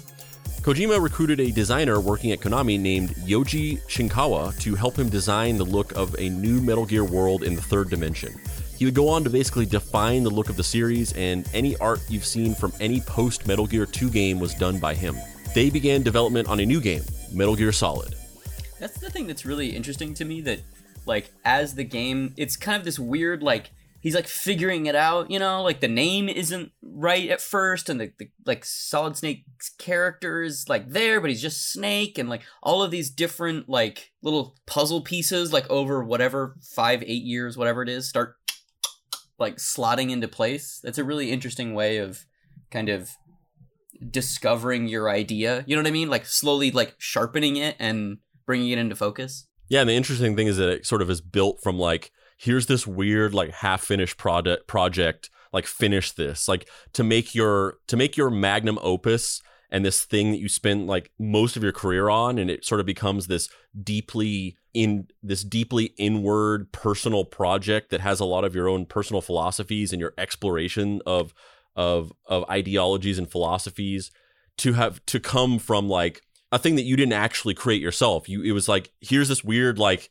half finished military game like figure out how to like make this a thing is really is really interesting I, you know, I'm a big fan of the Souls games of the Souls franchise, and that's that's that's basically the story of how those started. Uh, you know, the their great genius is this guy Hidetaka Miyazaki, and uh, he worked for this, comp- you know, From Software is just this company that cranked out stuff without a lot of uh, quality control, and they had a, uh, you know, an RPG that wasn't working, and they like, hey, you lowly lowly guy who's you know kind of at the bottom of the ladder uh, uh, put all your weird ideas into this as long as it ships by a certain date and then it you know kind of changed video games uh, uh, yeah, so it's it, it's interesting. Those are those are two very similar stories. Now everything is either uh, a Metroidvania or Souls like. Right. Yes, it can be both too. You can be a Metroidvania Souls like or a bullet hell. I feel like this is also like you know the the uh, the narrative that we're on with Metal Gear becoming Metal Gear is it's like congealing, it's becoming its thing. But I feel like maybe if people don't know what Bubble is or aren't aware that there's this comic book version of it that's coming out, maybe if you want to talk about that a little bit and kind of give the the legions of listeners. yes, I would be happy to address the legions. Um, yeah, so I uh, I did a uh, or I created, I guess I should say, I did it with a lot of other cool people. A podcast called Bubble in 2018. It's a sci-fi comedy. It's about all these you know, kind of goofy, ill-equipped hipsters who uh, live in this kind of near future bubble city that's kind of like Logan's Run, and um, uh, yeah, and the, they're all part of this kind of life and death gig economy where they have to kill monsters to survive. Um, yeah, and uh, and the graphic novel adaptation of that story is coming out on uh, July 13th, available for pre-order now. Um, I wrote it with a great comedy writer named Sarah Morgan, and uh, the art is by Tony Cliff, who does the Delilah Dirk series. Uh, colors by Natalie Riess, who does the Dungeon Critters series, and yeah, it was it's so fun. It's just all the stuff I like. It's uh, it's got a ton of ton of jokes. It's got gore. It's got monsters. If you know Tony's uh, work, you know that the fighting is super awesome. And uh, yeah, Natalie's colors are really beautiful. They really like it's you know a lot of it takes place on kind of an alien planet, and she makes it look so like trippy and psychedelic. And uh, yeah, it's just I I'm a, I've been a comics kid since uh, since you know uh, since I could read. So like getting to do it was was such a thrill. Well, uh, Bubble Bubble definitely got me through many a commute uh, back in the day, driving from Burbank to Beverly Hills. Oh yeah, that's a commute. That's quite a commute. Kojima once again delved into research to make the game as realistic as possible, working with American SWAT teams and going on training missions. Metal Gear Solid was released in September of 1998 and featured the franchise's signature stealth gameplay upgraded to 3D. It also featured an opening credit sequence that was more reminiscent of an American action film than a video game. And while the previous entries in the franchise had done well, this game put the franchise on the map and became a smash success. Not only that, but it defined the stealth game genre, and many would go on to imitate it for years to come. It also firmly cemented Kojima's reputation as an innovative auteur in video games. Anyone who's played through the game remembers the eureka moment when you finally figured out, likely by consulting a strategy guide, that the way you beat Psycho Mantis is by unplugging your controller from player 1 slot and plugging it into player 2 slot so he can no longer read your mind and anticipate your moves. I never made it that far into the game. I, I, I loved what I've played of the game, but I never made it that. I never made it to Psycho Mantis because my next door neighbor as a kid had it. So I would like play it as his, at his house, and it was this kind of like, oh, I gotta fucking sneak around. Oh, what? It's time to go. No, I'm not done sneaking around. Yeah, that is kind of weird how when you're when you're younger, um, I think I think as you get into like becoming a teenager, you start to become more sort of aware of like, oh, this game like has like a like I need to finish it. Like there's these goals and I need to like get to the end of it. But when you're younger, like even when it's a story based game with like a like you know that you can beat and it has like a a path and you're getting to a goal, you can end up just like playing like one stage of it and like never really going past that. And you don't even think about it. You're not like oh like i suck at this. You're just like oh i just i'm playing metal gear solid and it's just me. I mean i'm on level one and I'm just playing this level over and over again. Did you jump on the Metal Gear Solid game uh, train when it came out, Jordan? Uh, yeah, I've I've played all of them except four. I've played all of them except four, which is I think called Guns of the Patriots. Great name. And oh, and I guess I haven't played the PSP ones. There's some like canonical PSP Metal Gear Solid games that I have not played. But yeah, I've I've played them all, and I I I really like them. Um, yeah, I definitely like have super fond memories of all those games, and like looking forward to the next one. And uh, obviously the like you know character fake out in number two is such a huge deal um yeah it's uh yeah a lot of good memories with those games and yeah and and you know and and like kojima stuff they're like frustrating in some ways and they're you know uh, p- poorly conceived in some ways but they're always interesting they're always fun um yeah and they always have uh long ass cutscenes. Yeah. Well uh yeah I, yeah similar thing. Um i uh the metal gear solid was definitely like a big thing amongst friends and like my cousins or whatever at the time. Um, so I definitely played it a lot, but I don't think it really fully clicked to me. Like whenever I played Metal Gear Solid, it was for me it was like a fairly casual play playing, kind of like Dave. And I kind of didn't really think of the game as much more of just like it's just another game on this on this new PlayStation that I just got for Christmas or whatever. Um, and I don't think it, it fully clicked to me like, oh, this this like this is a franchise that I'm like a fan of until part two, which we will we we will be getting to right now. While rumors of the original PlayStation's release are what inspired the development of Metal Gear Solid, by the time the game was actually released, there were already murmurs of Sony's next console being released in a few short years. So, with the success of the game, Konami sent Kojima right to work on a sequel for the PlayStation 2. And this time, he'd have a budget of $10 million to play with. I was kind of blown back by that seeing the scope of that time frame where he like he pitched Metal Gear Solid when there was rumors of the PlayStation 1 coming out. And by the time it came out there was already a PlayStation 2 uh, on the horizon. And so that that's just it's crazy to me that like it's just to look at that scope and just be like man like video games just fucking take forever to develop in the late 90s, Kojima saw the US government shutting down Napster.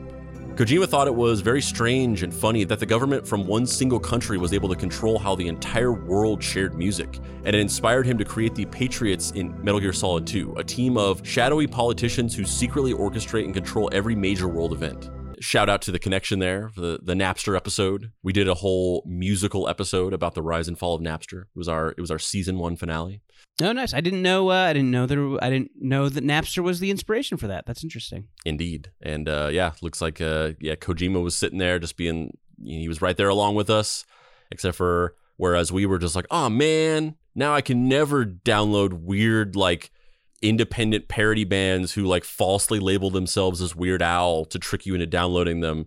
Corky and the Juice Pigs. Yeah, exactly. He was like, I have an idea. The plot of Metal Gear Solid 2 was also heavily inspired by the book The Selfish Gene by Richard Dawkins, a book where Dawkins actually invented the concept of memes. And you know, in case you in, in case you only think of memes as you know those those things you see on Facebook, which is like a picture with some text above it that you know presents some kind of relatable message. Uh, this is this is the true definition of of memes in sort of the grander scope. An element of culture or a system of behavior that may be considered to be passed from one individual to another by non genetic means, especially imitation. In MGS2, Kojima wanted to explore the idea of memes and how ideas and behaviors are spread from person to person. The philosophy of the selfish gene, as well as the themes that MGS2 explores, put forth that everything is a meme ideas, culture, art, and even language. Even colonialism can be viewed as a massive metatextual meme, and the Western globalization of the world that has slowly been happening since two turns of a century ago, where the United States spread its own culture to other countries through corporate homogenization and war, is basically the mother of all memes. Kojima thought this was very interesting, and he used these concepts to make this game and, more importantly, to appeal to Western audiences. Packing his games with American action movie references was essentially a way of repackaging the American culture that had been forced on the rest of the world and feeding it back to US audiences. He was weaponizing memes to spread his stories in the Western gaming market. Kojima was obsessed with the idea of passing on his ideas and having a cultural impact on the world before he died. This essentially became his answer to the question of where you go after you've achieved your second act. At a certain point, it's no longer about accomplishing the goals. It becomes a race to fill the world with as many of your ideas as possible and spread them as far and wide as possible before you die, so that your visions will continue growing and replicating from generation to generation long after you're gone. In this way, he even saw his own work as a meme. And you know, this goes back to the the conversation about bootlegs and this idea that you can think of bootlegs as just this weird knockoff way of turning a quick buck by capitalizing off of a popular idea in another country where you know the roving eye of American copyright lawyers is just kind of kind of not going to notice it but you can also in a in a more kind of philosophical way you can see it as this progenization of ideas that you create an idea and it resonates with people in a way where they want to become a part of it and they want to uh, sort of adopt it as they want to be involved in the story in some kind of uh, metatextual way. Hip hop artists sampling old funk and blues records and then you know other hip hop artists sampling other hip hop artists and this sort of like recycling of musical ideas. It's all tied up in this idea of like wanting to be part of the musical idea. Like i want to i want to inherit this little riff from a jazz record. Uh, I want to I want to inherit this and I want to like reinterpret it and become a part of the lineage of it. And I think that the similar thing can be said about uh, you know bootlegging things and taking things and reinterpreting them in this sort of slightly legally shady way. The game is about exploring personal identity and what it means to be a person, whether you are truly a unique individual or just a collection of assembled ideas and memories that may or may not belong to you and may or may not be real. Even the main character of MGS2, Raiden, serves as a synecdoche for this idea of personal identity. He was once a man, but most of his body has now been replaced by robotic parts. Very little of his previous body is still left. Throughout the game, he struggles with his own identity, and in the climax of the story, learns that much of what he believes about himself and his mission is a lie. So, if little is left of his physical body and most of his memories are fake, then what is really left of him? Is he still Raiden? Was there ever really a Raiden? And who is he now? Snake, disguised as a different character named Pliskin for much of the game, speaks as a mouthpiece for Kojima, assuring Raiden that we're more than just our physical bodies, our genetic makeup, and even our beliefs. And uh, spoiler alert, because this is literally the end of the game. Life isn't just about passing on your genes. We can leave behind much more than just DNA. Through speech, music, literature, and movies, what we've seen, heard, felt, anger, joy, and sorrow. These are the things I will pass on. That's what I live for. We need to pass the torch and let our children read our messy and sad history by its light. We have all the magic of the digital age to do that with. The human race will probably come to an end sometime, and new species may rule over this planet. Earth may not be forever, but we still have the responsibility to leave what traces of life we can. Building the future and keeping the past alive are one and the same thing.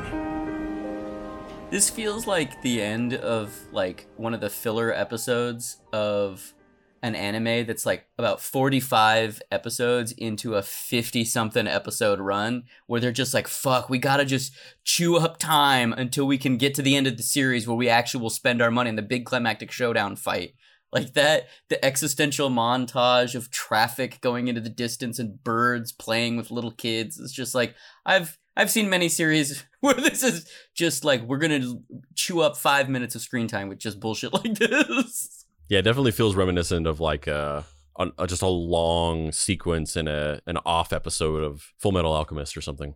The game was another huge hit, and at this point, Kojima had been upgraded to near rockstar status in the world of video game developers. And not only was he one of the only game developers, alongside the likes of people like Cliffy B and uh, I guess basically no one else, to actually be a known name amongst casual video game players, he was also doing it without compromise. His games were pure autorial expressions of his personal vision. And yet, seemingly at the height of his success, with nowhere to go but up, Kojima had already started to hit that existential plateau. And for the remainder of his involvement with the Metal Gear franchise, the games he developed would serve as sort of a mind map of his slow drift into the second act malaise. See what I did there? Talking about talking about second acts, and then we go into the second act. one of the questions I had was like, do you find the aspects of Kojima's games that are this kind of like weird, and you've kind of talked about this a little bit, but these these weird, unvarnished or unpolished areas, is that the draw for you, or is that a part of that you kind of are just that that's the thing that you kind of like tolerate in order to get to another area that's more interesting to you? Yeah, um yeah, you know, I think it's just kind of part of the experience. Um, you know, Death Stranding took me a long time to get into. I was like actively mad at the game for the first 5 hours. I don't know if you've played it or not, but the first bit of that game is such a weird slog and like you know the plot is so incomprehensible and you know uh your character is just tripping a lot you know it's just a lot of tripping and falling. Um but yeah but i think that like over the course of the game i really grew to love it and i'm like okay like this is a game about how how modern life is frustrating. Like modern life is very frustrating um you know uh, and you know obviously like the shit from the game became very real during the pandemic. Everybody lives in a little uh eh, you know in a walled off city and uh, delivery guys risk their life for um you know to bring everybody stuff and we're all connected only through the internet. So yeah i'm like okay like I will give that frustrating bit a pass because it seems to be servicing this like bigger, you know, theme of, you know, here is here's the parts of modern life that are shitty and frustrating. Um yeah, so it's kind of one of those things where um yeah, I'm just kind of like you got to you got to prepare yourself for the ride. You're like some, you know, I'm trying to think of a good movie example. Is there like a director who you're like not all of this is going to work, but it's going to be cool. I'm going to like it. Like I would rather see this than a, you know, four quadrant big studio movie that you know just does it by the numbers. Um, yeah, I mean like a Cronenberg maybe. You know, um, yeah. So I'm like I'm I'm I'm on board, and I, and and I think you know they always get fun. Like they're not always fun all the time, but they always like are more fun than they are frustrating. Yeah, I kind of feel I feel that way about Mark Z. Danielewski. Like his novel House of Leaves is maybe my favorite novel. It's great, and everything else I've read by him, which is not his entire oeuvre, but I've read uh, Fifty Year Sword and Only Revolutions, and I fucking hated both of them. And like the things about him that are interesting to me are the the like formal aspect of breaking up text and doing these kind of like strange uh you know uh, things you can only do in a book and like that's the whole idea of the book. But you know 50 year sword and only revolutions are just like they're not enjoyable to read. They're like these weird like you know only revolutions is supposed to be a uh, a, a story about these two characters going on a road trip together, and you can read it from either direction. So if you start on one side, you're reading it from the male's perspective, going to the end. If you flip the book over, you read it from the female perspective, going the other way. And it's a cool idea, right? That's a great idea. The issue being that it's like weird epic poems, and like you're not quite sure what's happening all the time, and like it's it's like he like read a Nabokov book and was just like, yes, weird epic poems, let's do that. And it's like, ah, this is not, it's just not as fun. But every time, I'm not gonna lie, I'm gonna read his other books too because the experience of House of Leaves was so great that it's like, fuck it, I gotta read these. I gotta, I gotta, I gotta, ex- I gotta see what he's excited about at least, you know. And that's kind of how I feel about Kojima too, where it's like I haven't played all the games mostly because of the time commitment um, and the weird elements are kind of like, really, bro? really? She breathes through her skin? All right. Um, but I do enjoy the aspects that I enjoy about them and find myself, oh, yeah, that's kind of cool. These good up to that. That's interesting. Yeah, another there's an interesting mechanic in 5, uh Metal Gear Solid 5 where uh, you know, you find animals in the environment and you can sneak up to them and attach a balloon to them, and the balloon whisks them up in the air and takes them to your base.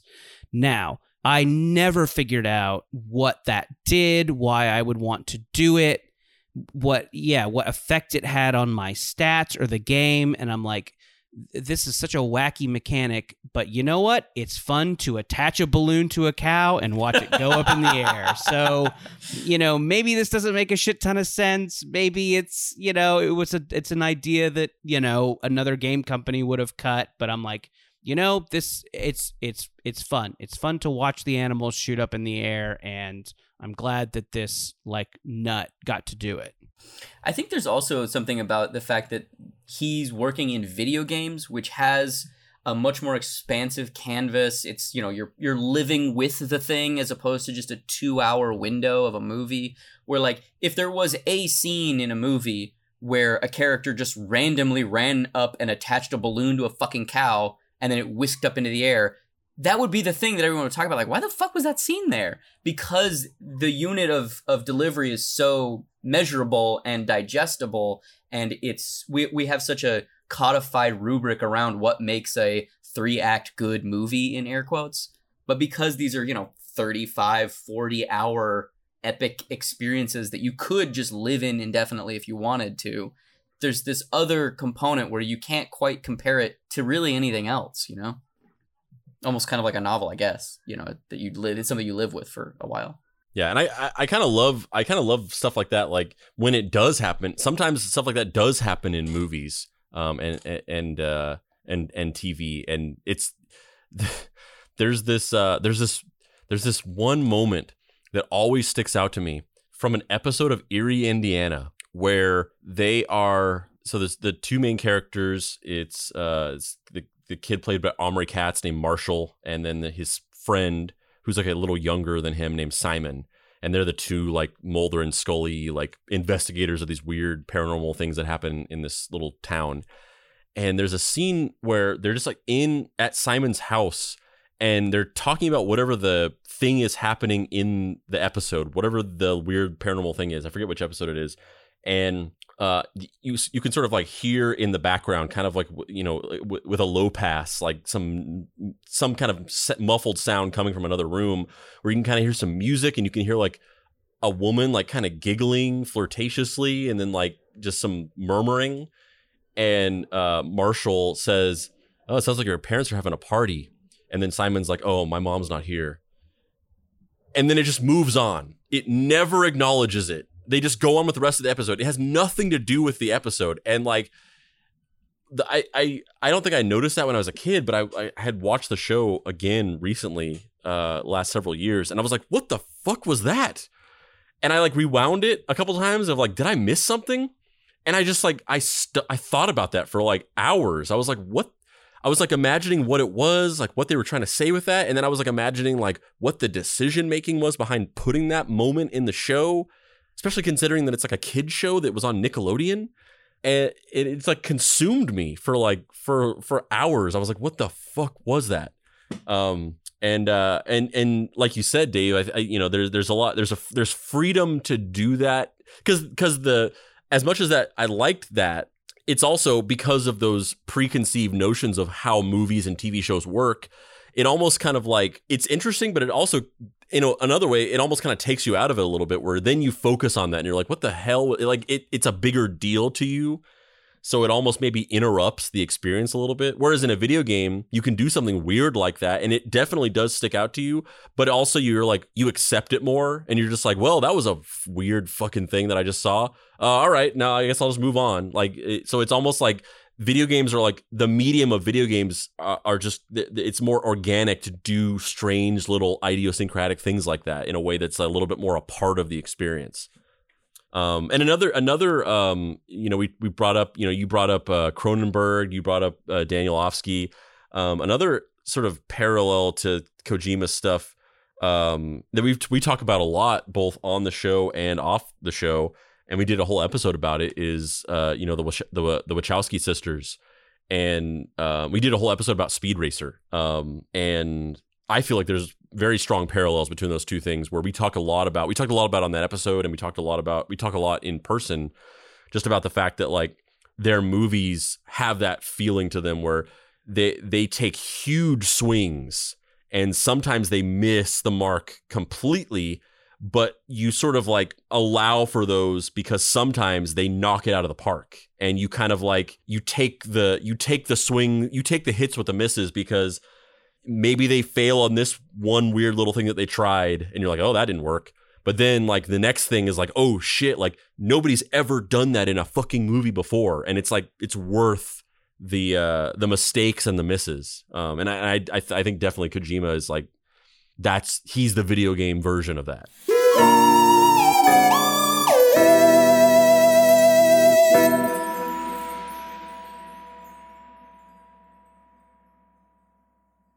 the following is a message from the Central Intelligence Agency. Hi, I'm Gus Funderson, Deputy Director of the CIA. A number of rumors have started circling lately regarding the motion picture Norbit and the agency's alleged involvement.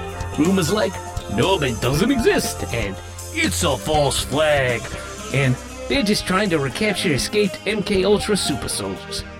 These rumors are, of course, very false, and also, uh, quite silly. The motion picture Norbit is definitely real and was released in 2007. That's on Wikipedia, and you can't lie there. Now, we here at the CIA have had our share of oopsies, and the MK Ultra program did exist, but it definitely did not create any super soldiers who have gone rogue and are wandering the earth searching for purpose in a mad world. No, that's patently ridiculous. It was mostly about giving acid to gorillas and having guys stare at goats. They even made a movie about it with George Clooney's. To help clear things up, we here at the CIA have arranged for the motion picture Norbit, which is extremely real, to be streaming on Home Box Office Maximum. So go ahead and click on it, and I guarantee that 102 minutes later, you will remember having seen the motion picture Norbit. Thanks for your time, and don't worry about Norbit, it's real, folks. The proceeding was a message from the Central Intelligence Agency.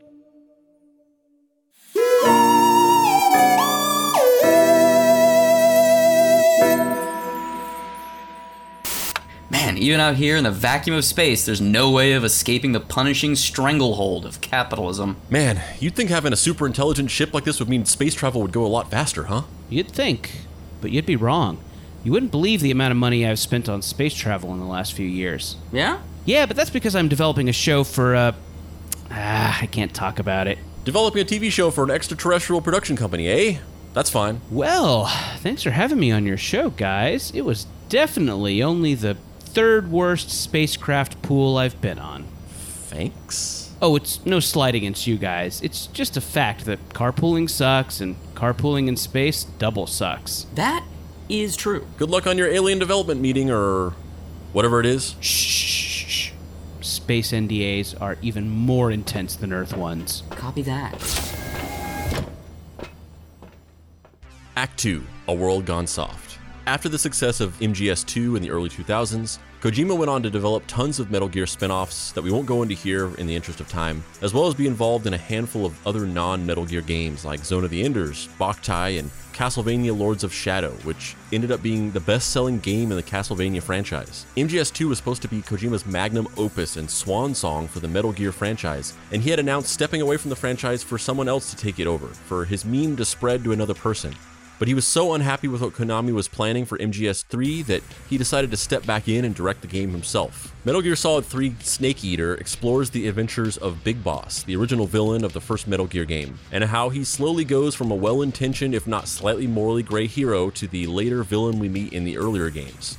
Hmm. A young, optimistic company man slowly hardened into a cynical shell of himself by the transformative process of years in the trenches, sacrificing his mind and body for what he believed to be the greater good at the hands of his soul sucking and uncaring overlords? Possibly foreshadowing of what is to come? Metal Gear Solid 4 Guns of the Patriots is the most troublesome of entries into the franchise.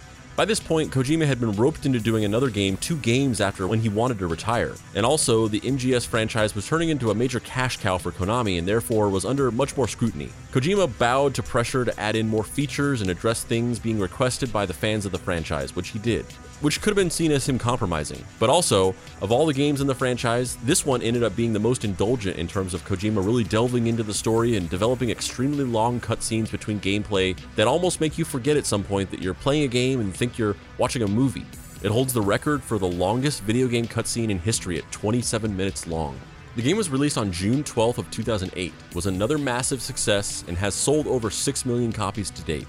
Kojima wanted out of the franchise and spoke publicly many times about how he wished he could just be free of the burden of MGS and work on something new and exciting, a simpler game. He was specifically interested in doing something for the Wii, but Konami wanted more games, and they wanted them to be done by Kojima. This was the beginning of tensions between Kojima and Konami. At one point, Kojima jokingly posted that fans should write into the CEO of Konami and beg him to let Kojima stop making Metal Gear games. However, at this point, Kojima was still a hot commodity and was promoted to vice president and corporate officer of Konami's digital entertainment division in 2011. He was now an institution at Konami and a globally celebrated megastar of AAA video games, all while making strange, personal, and incredibly idiosyncratic games that were a singular expression of his inner self. In his new role, Kojima oversaw the development of a new game engine called the Fox Engine. In August of 2012, to show off this new engine, he released a trailer for a Metal Gear demo called Metal Gear Solid Ground Zeroes. It was teased as the prologue for an upcoming Metal Gear Solid 5. In December of that year, seemingly unrelated at this time, a trailer was leaked for a new game by an unknown indie developer called Moby Dick Studios called The Phantom Pain.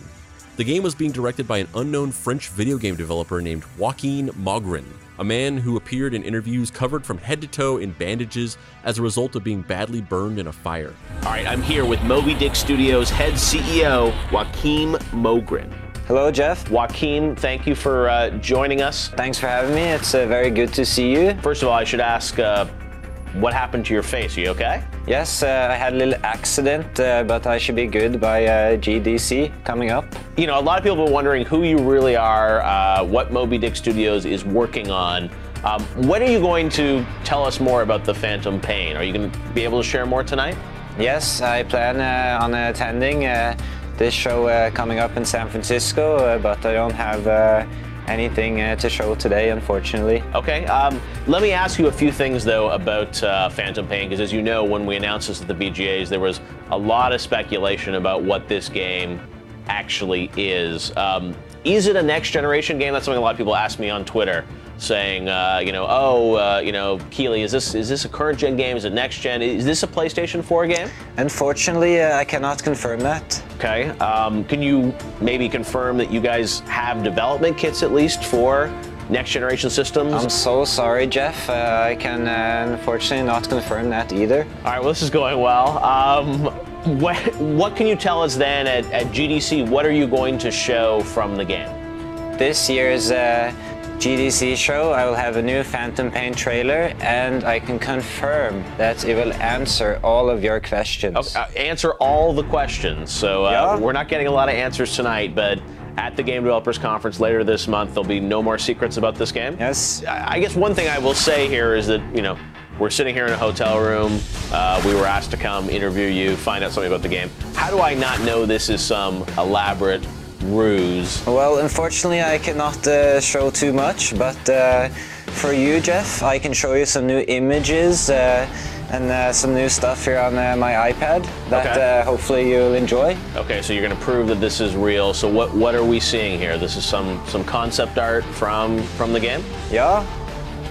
Some concept art. There's the whale. It looks like. Uh, oh wow, those look like some new screens.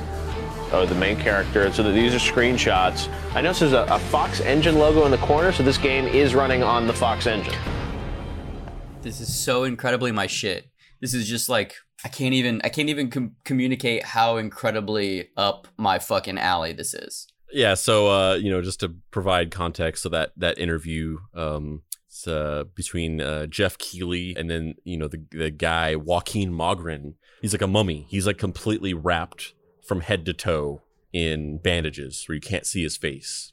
You can just see his eyes and his mouth. You know, at the time, this was uh completely un the th- this was just a thing that happened. Like nobody had any idea what this was. It was just like, oh, this weird game is coming out from this new studio. Like that was just a thing that just happened in the ether, and nobody knew that it had anything to do with with Metal Gear at all. Um, but I kind of love. I just love, you know, similar to like what we talked about with Kojima and just like the bombastic nature of his storytelling. I just love that like this whole sort of kayfabe or hoax thing that they did. It's unconcerned with whether or not you believe it's true or not. Like it's very like openly ridiculous and it's like somewhere between a genuine attempt at a real hoax and a very obvious just promotional thing where it's understood that it's fake. It's like somewhere between it. They really are kind of like presenting this as real, but they like don't care if you believe it or not, which I love. Especially the the name, you know, Joakim Mogren. It's obviously an anagram for uh, Hideo Kojima. The the bandages, the the actor, like all of it. I just I'm just like, man, oh man. If fortune ever favors old Davy Bakes, this is 100% some bullshit I want to do. like, I want to get a fucking lion's head fucking surgically grafted onto my body and like do interviews with that from the hospital to promote a fucking movie and then tear it off and be like, suckers, it was me this whole time! I wasn't a fucking weird Liger beast. I wasn't King from Tekken this whole time. he was my main, him and Law. I always played I always played King and I got my ass beat because that character is really slow and Law when I just spam that backflip kick thing and Yoshimitsu, bitch. Nah, it's all about a king, baby. A fucking alien robot samurai? It's try hard, bro. It's try hard. It's try hard. It's try hard. You know what's cool? A guy with a leopard's head. Also, I don't think he's even like an animal hybrid. I think canonically in the universe, he's just a dude wearing a leopard's head. Yeah, he's like a he's like a professional wrestler. I love it. I kind of wish he was half leopard, half man, but whatever, it's fine. Yeah, I mean, we're we're gonna we're gonna talk about this in a second and sort of get into some of this stuff, but uh, but yeah, I mean, this is you know, as you kind of said, like, oh, this is this is this is my shit. This is I love this. Um, you know, this this whole thing, it's really cool because once, like I said before, it's like it's like unconcerned with whether or not you genuinely think it's real. Like they they they kind of like didn't telegraph that it was just a weird promotional thing but they also didn't go to great pains to like conceal that it was. It was just kind of like, here's a weird thing. And like, whatever you think about this is whatever you think about this. And the, the metatextual nature of it and how the layers of whatever is trying to be done here are they don't fit together in some big thematic way like there definitely are a lot of thematic things happening but there's also just a lot of weird little like janky aspects of it that some of the things are like these weird little like loose ends and it doesn't line up in this perfect way where it feels like this grand performance art statement deeply couched in kayfabe. It's just like this weird attempt at doing these uh, like these strange ideas just out in public in the open experimenting with ideas. Um, which I really like. It's it's really interesting. As the trailer and these interviews started to make their rounds, eagle eyed fans began to point out that the trailer for The Phantom Pain looked very similar to Metal Gear Solid Ground Zeroes, and that Joakim was an anagram for Kojima. And, you know, the thing you kind of miss in the from watching the the little interview we just watched, the thing you can't see if you're listening, is at the very end, he's kind of like showing him screenshots from the game, and they have Moby Dick Studios uh, watermark in the corner, and then he sc- he scrolls to one still and it has the Fox engine watermark on it, which the Fox engine is the is the game engine that uh, Hideo Kojima oversaw development of at Konami as sort of the new game engine that they were going to use for like all of their games moving forward, a proprietary game engine. And whenever whenever Jeff Keighley points that out, uh, Joakim like goes, he gets wide eyed. He goes, "Oh no!" And like it, it just cuts to black. Is that is the person playing Joakim or Joakim Mogren there? Is that a person we should know? Like, because it's not Hideo Kojima. Like, is it? Is that an actor? Like, is that? I mean, obviously it's a person playing a character, but like, who is that person? Do we know? I think it's just a random actor. I gotta know more, man. I gotta interview that guy. I want to know what his audition process was like. In March of 2013, it was revealed that Joakim Mogren and Moby Dick Studios were an elaborate hoax, and the Phantom Pain was in fact actually Metal Gear Solid 5: The Phantom Pain. In August of 2014, the famed PT, literally playable teaser, demo dropped on digital stores. The playable demo was shrouded in mystery and full of Kojima's signature crypticness, and upon release, nobody had any idea what game it was supposed to be. And while Kojima intended for it to take about a week for players to solve all the mysteries of the demo, it took fans only a couple of hours to unlock all the secrets and discover that it was a teaser for a Kojima Productions led new Silent Hill sequel called Silent Hills, starring Norman Reedus. The game would have been co directed by Kojima and Guillermo del Toro and was promised to be the franchise's return to form, and fans were excited. This story is also fascinating to me that, like, if anybody's unfamiliar, Silent Hill is a uh, long running horror franchise game um, series, and they, you know, released a couple installments that weren't as popular the franchise their movie came out the the franchise the movie wasn't that fidelitous to the source material. The the franchise had kind of lagged a little bit and this was going to be their big return to form. They were going to hire you know Guillermo del Toro and Hideo Kojima to direct this game and it was going to be huge. They made a, a teaser video game basically. It's a fully playable trailer narrative sequence.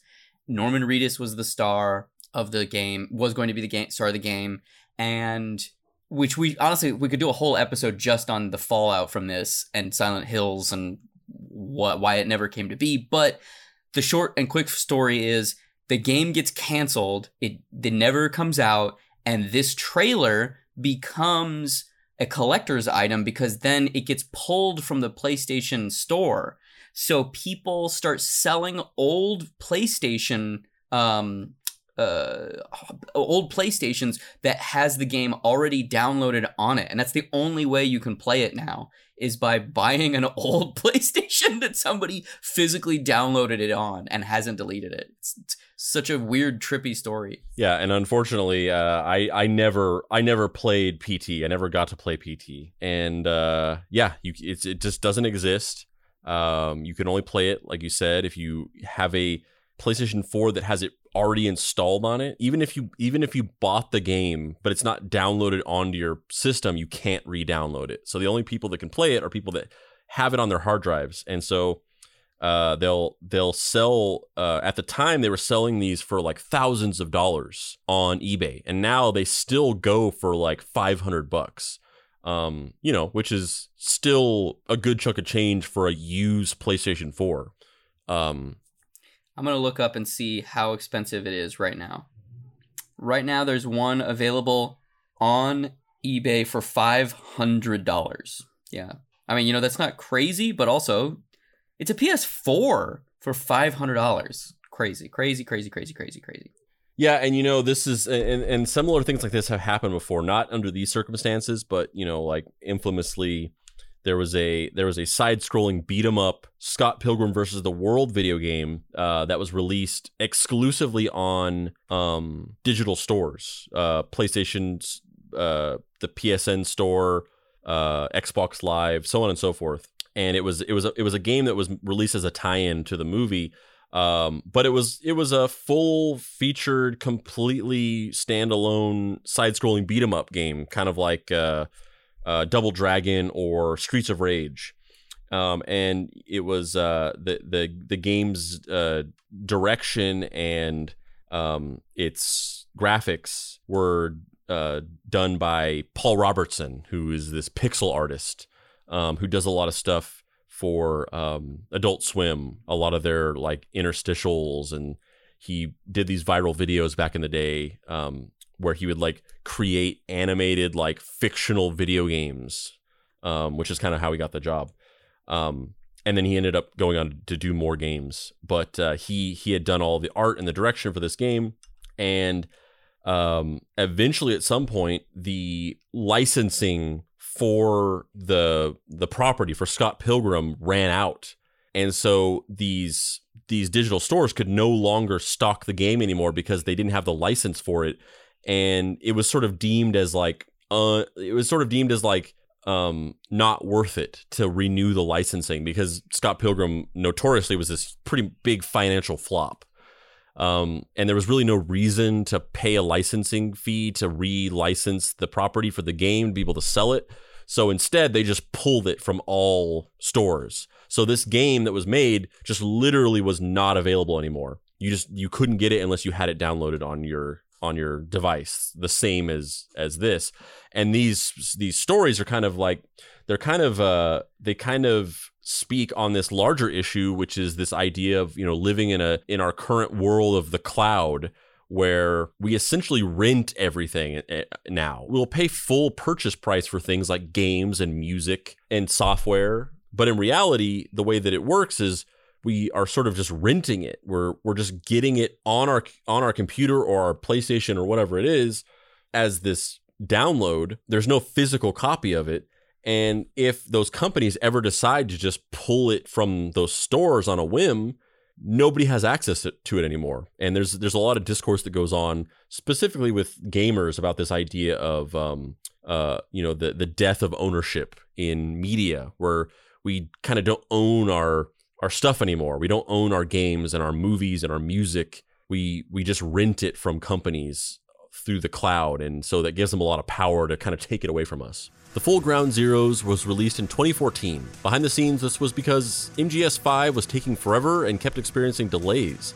And Konami told Kojima that his production company needed to release something in order to recoup some of the massive costs MGS5 was generating. As a result, they rushed out this short prologue, and as such, they were charging 30 bucks for what was basically a demo for MGS5, which fans were puzzled and kind of annoyed about. Perhaps well aware that the game was acting as a bookend to his own time developing Metal Gear games, as well as being at Konami, he packed it with the final flourishes and punctuation marks to the themes he had been exploring in every other MGS game and in his entire career up to that point. It was no accident that the farcical indie developer he had concocted to promote the game in secret was called Moby Dick Studios, and MGS 5 was packed full of symbolic allusions to the book and its themes. In the beginning of the game, a character appears to Big Boss as he wakes up from a coma in a hospital room. The man is covered from head to toe in bandages, just like Joakim Mogren. When Big Boss asks who he is, he replies, Call me Ishmael, the very first line of Moby Dick. Also, certain helicopter pilots have the call sign Queequeg, which is the name of one of Ishmael's compatriots as he sails with Captain Ahab in search of Moby Dick. Similarly, some of the pilots have the call sign Pequod, which is the name of Captain Ahab's ship. At one point, Psycho Mantis takes the form of a giant flaming whale, obviously alluding to the white whale in Moby Dick, and the main character himself, Big Boss, becomes known as Ahab. But as we come to learn, the big boss we've been playing for the entire game isn't actually the real big boss.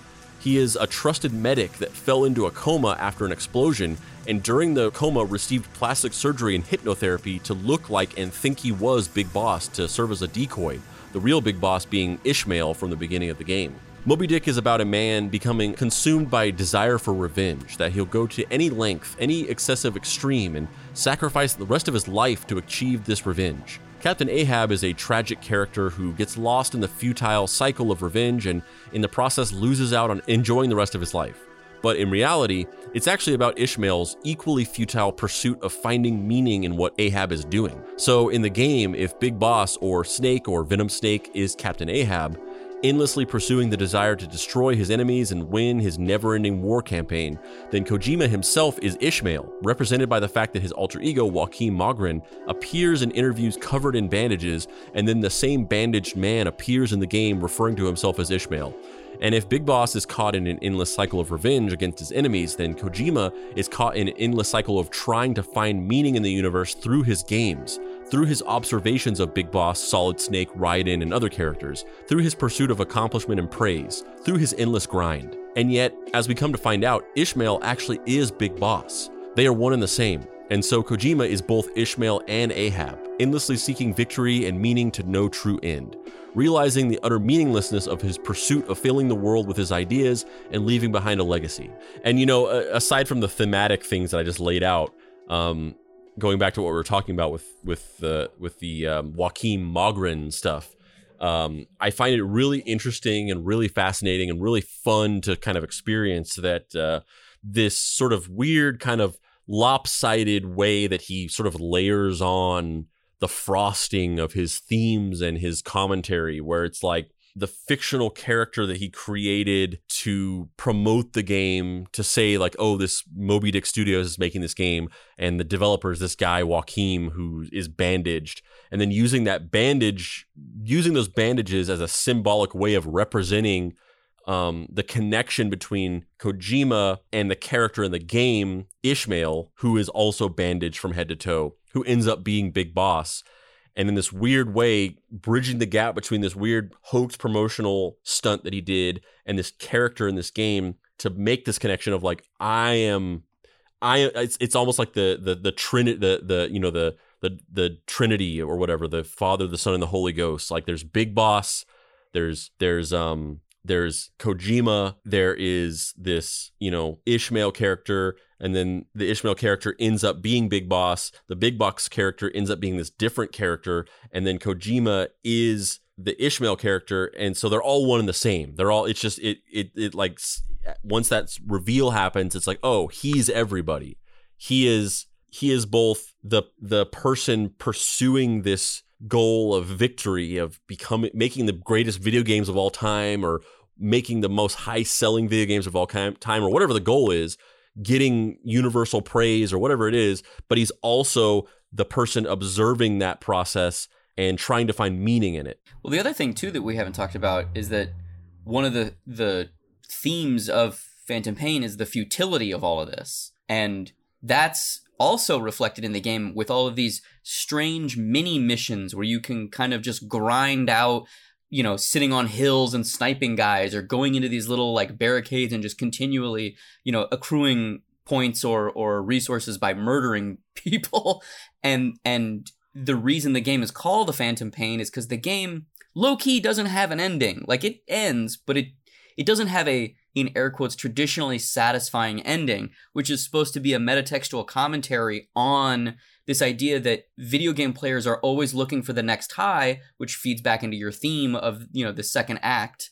And they're they're never fully sated by the experience of playing this game. So the the this game is a comment on the fact that it's very difficult to find meaning in these repetitive, meaningless tasks, which is why the game is filled with repetitive, meaningless tasks, which also is related to the fact that he views the act of creating video games in this long running franchise as a never ending, repetitive, meaningless task. Yeah, and that that sort of uh, he that that philosophy is sort of like forged in this fire of his of the context of his entire career, where you can actually see that shaping throughout the games. Where you know, kind of as we went over with the with the Metal Gear Solid Two Sons of Liberty stuff, you know, he was talking about this idea of, you know, he was scared of what you know, as many of us are, you know, the, the fear of death and what happens after you die, and you know, will people remember me, and what kind of legacy will I leave, and who, you know, will people,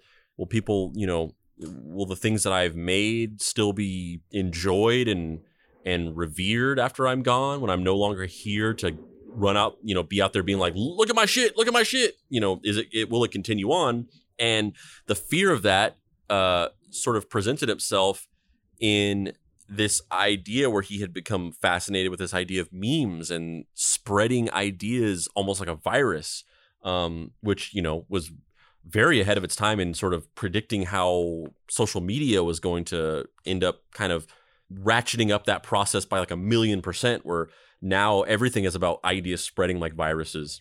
Which is also which is also related to the fact that Herman Melville's book Moby Dick was his last novel that he wrote and was a horrible failure and he died penniless and alone thinking nobody ever cared about his work. And then his brother basically took it up as his life's mission to get Herman or maybe it wasn't his brother maybe it was his brother-in-law one of his family members I don't remember which one. Um it wasn't his brother he didn't have a brother because he was his his whole life basically he was like a a file clerk at the post office and his wife was kind of this like sort of affluent woman who kind of kept them afloat for the majority of his life after he came back from being a shipping merchant. He was a sailor for a long time, which is why his books prior to Moby Dick are about they're kind of these adventure novels about supposedly things he experienced. Whether that's true or not, that's up for debate. But you know, apparently, you know, supposedly he was kidnapped by natives in you know far reaches of the world, and he had to you know, get out of it and blah blah blah. These kind of swashbuckling pulp adventures. I kind of have my doubts about his uh, fourth novel, Blowjob Island. yeah, yeah, it definitely. Um, you know, it just wasn't. Uh, it just wasn't really his first novel, though, Handy in the bunk of a boat. Awkward Handy in a in a boat. That one feels like that one pretty, feels real. pretty authentic. Yeah. Yeah, that one feels real.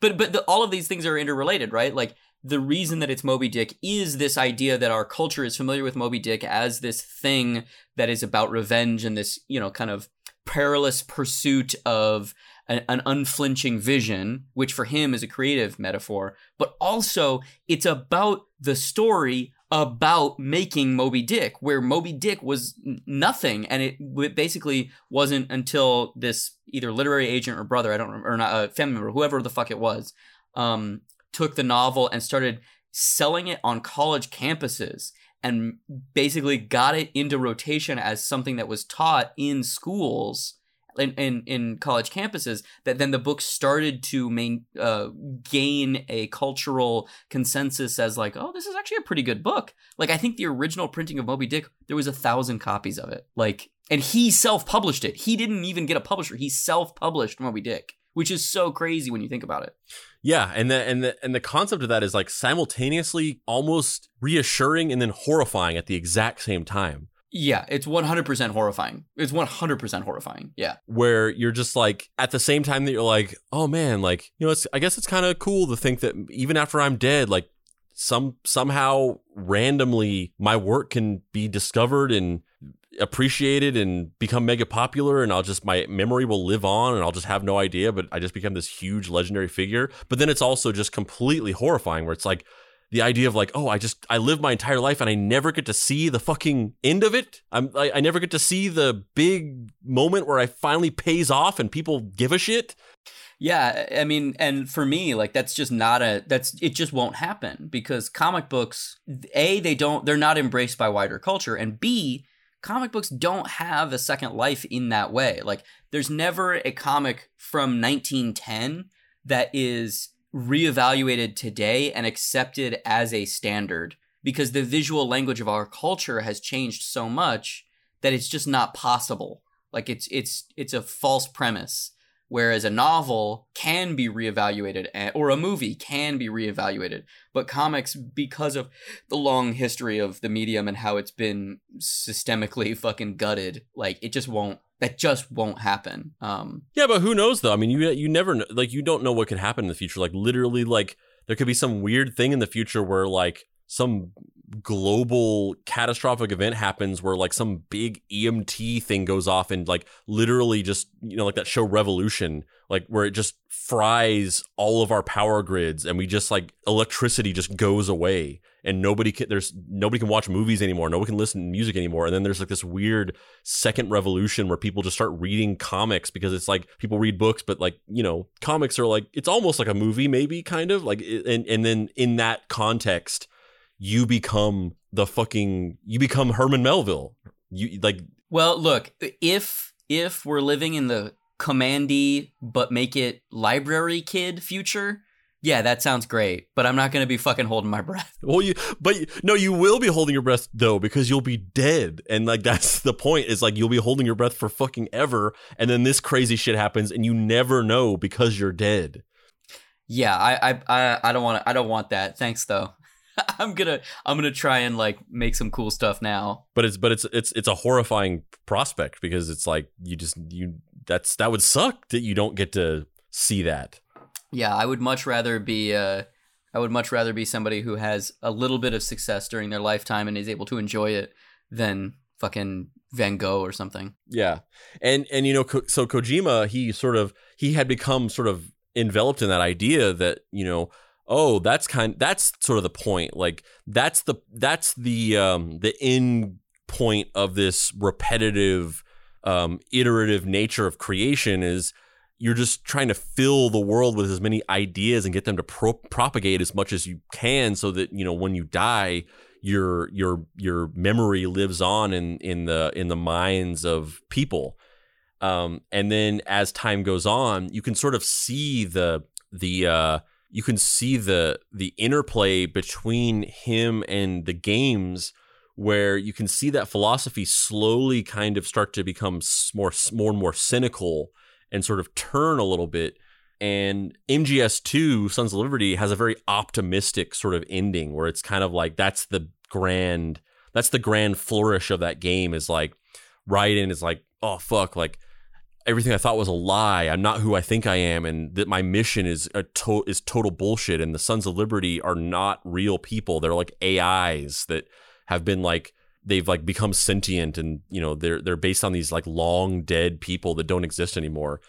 But then sort of the the the the conclusion is like yeah but that doesn't matter because you know it's not about that. It's not about whether or not your body is human or whether you're a fucking mostly robot. And it doesn't matter if you if like the thing you thought you were doing is a lie. It's it's more about like you know your ideas and the things that you put out into the world and like those things will live forever. And then as the games go on that idea just becomes more and more cynical to the point where it gets to the phantom pain which is like this grand um reversal where it's like why do i care if my memory lives on in the world? What difference does it make? The whole planet is one day going to be like enveloped by the sun. So even if in this hypothetical reality i become like a fucking global icon long after i'm dead and i'm thought of as like this grandfather of this you know artistic medium and a thousand years from now there's like a fucking religion based off of my games or whatever. At the end of all that process the fucking planet is just going to die and humanity is going to become extinct and i will eventually be forgotten. So what so why? What is the point of this? Why do i even why do i even want to do that? And so it's sort of the the game just has this really just sort of cynical nihilistic endpoint for this idea he's been exploring for decades which is like there's no point in anything. There's no point in seeking meaning. There's no point in trying to figure out like what it's all for. It's just chaos in the ether. And that's that's just where that game leaves off. But let's look at what was going on behind the scenes in the real world around this time. Konami's sales were rock solid throughout the 90s and early 2000s but by the late 2000s with the global recession their sales started to take a nosedive. From 2009 to 2015, their yearly net revenue for their digital entertainment division fell from 200 billion yen to less than 100 billion yen. However, in 2012, Konami saw a big boost in overall profits, specifically from mobile gaming, namely on a specific game Konami's smash hit foray into mobile gaming titled Dragon Collection. In the following two years, though, the company experienced even bigger dips in profit, and some speculate that they were specifically as a result of MGS5's massive production budget. Major sea changes were just around the corner. On March 4th of 2015, Konami quietly released a new corporate restructuring document. This included a shuffling of corporate roles in the company, including a new president of Konami Digital Entertainment Division, Hideki Hayakawa.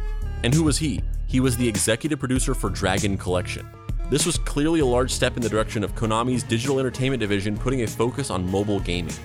Another major change on this restructuring document Kojima wasn't listed on it at all. He had been completely removed from Konami's lineup of top executives. The age of Konami's console focused, Kojima centric dynasty was over. The document was so quietly released that nobody really noticed it though. At the same time, the official release date of MGS5 was also given as September 1st of 2015. In the announcement video, Kojima said this would be his final Metal Gear game, but nobody took it seriously because he literally says that every time. On March 16th of 2015, Kojima tweeted a cryptic screenshot from the game with the caption, heading off. Then, on March 19th, some fans started to uncover the truth. In a post on the Kojima subreddit, they laid out evidence that pointed to the fact that Kojima had been ousted from Konami entirely. Key executives at Konami who were on Kojima's side had recently jumped ship in the corporate restructuring. All of the promotional and box art for MGS5 had been edited to remove a Hideo Kojima game from the title, and Kojima Studios was renamed Konami Los Angeles Studios. However, in response to the growing rumors, Konami made a public statement saying that Konami and Kojima would continue working on Metal Gear games together. And then a GameSpot insider report revealed that Konami had revised their contract with Kojima Studios, downgrading the entire Metal Gear team from employees of Konami to just contract workers. They took away the studio's access to company internet and phone lines and restricted them from promoting any of their games unless approved by Konami.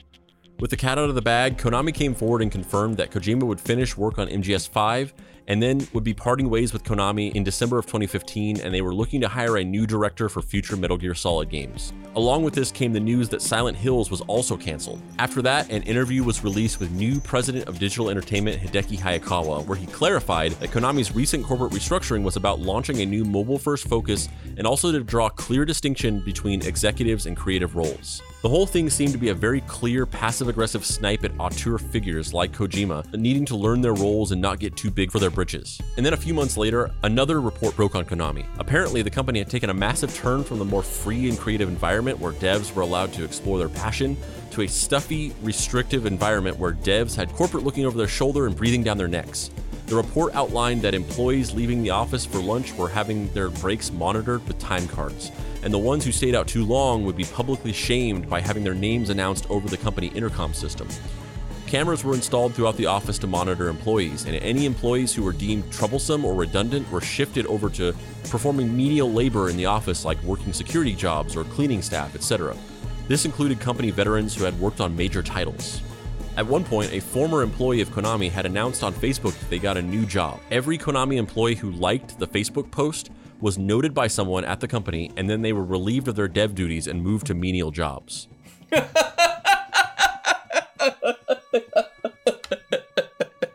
I kind of, I that's obviously really fucked up and shitty, but I kind of love this idea that like in the United States, like the the the the American version of this shitty fucked up um corporate bullshit is that they would all be fired. Like they would all just they would just round these people up and fucking kick them out of you know be like you're not a team player and kick them out of the company. But in japan it's like it's a worse punishment to be like you are going to work this shitty menial job that's like a lower status symbol for you. Like we're not going to fire you but you're just going to be a janitor. On september 1st of 2015 mgs5 came out to huge critical and commercial success it moved 3 million units and earned 179 million on its first day. But according to financial analysts, they'd need to sell another 2 million units just to recoup total production costs. On October 19th of that year, a photo leaked to the media showing a farewell party for Kojima at Konami that happened on October 9th, even though he wasn't allegedly leaving until December. Konami released a statement claiming he was merely going on vacation. And I, I don't know what this weird like insistence on like not wanting to acknowledge that this was happening. Like th- throughout this whole thing, they're just like, no, no, like ignore all these clear signs that this is blatantly happening like It's not happening. He's still here. He's just on vacation. It's, it's like it's weird that they're like so insistent on not acknowledging that this is going on. In December of 2015, MGS5 won Best Action Game at the annual Game Awards, but instead of Kojima accepting the award, it was Big Boss voice actor Kiefer Sutherland. This obviously caused suspicion amongst fans. The host of the Game Awards that year, Jeff Keighley, appeared on camera directly after the award and announced that Kojima had been invited to accept the award, but was contractually obligated by Konami to not attend. On December 15th, Konami announced that their contract with Kojima was officially over. However, the very next day came some big news. Kojima publicly announced a partnership with Sony and a launch of his new independent development studio, Kojima Productions. At E E3 2016, Kojima took the stage and made a grand announcement. Hello, hello everyone. I'm back.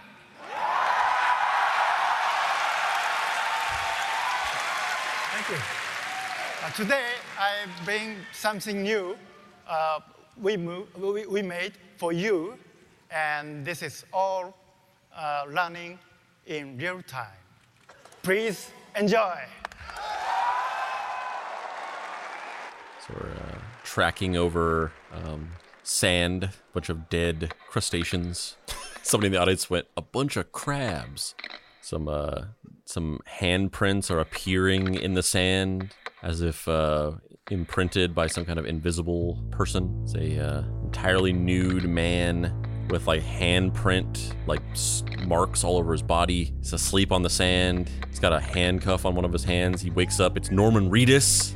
There's like a little fucking baby on the sand, and he picks it up and just cradles it and just starts weeping openly. The baby's gone, disappeared. His hands are covered in some kind of tar, and then you see like black, like tar handprints appearing on his legs, and then climbing down onto the sand and walking away. It's the baby who's like invisible, cl- crawls towards a oh. huge pile of dead fish. Norman Reedus stands up. He's got a big like cross-shaped scar on his stomach, like something's been removed from his stomach. He's looking out at this. He's on a beach. He's looking out at the ocean, and up in the sky, there's these like five sort of entities or objects just floating in the sky over the ocean. So you know, uh, obviously, if you know if you're if you're even relatively familiar with Kojima or just mainstream video games, this was a, a, a, a, a reveal announcement for Death Stranding, which was the first game um, developed by his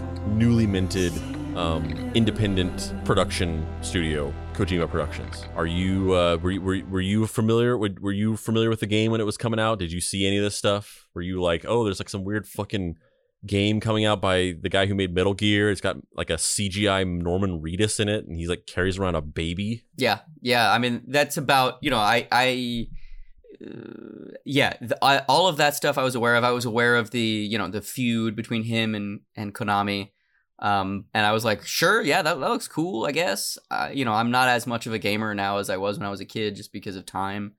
Um, but the the real like sit up and take notice moment for me was, and I don't actually know the character's name. The the character with the skull mask and the hood. Um, like when all of the footage, like when the game actually came out and all the footage of that character was just everywhere online. I was like, fuck, that character looks so cool. He's like Taskmaster. That shit looks fucking amazing.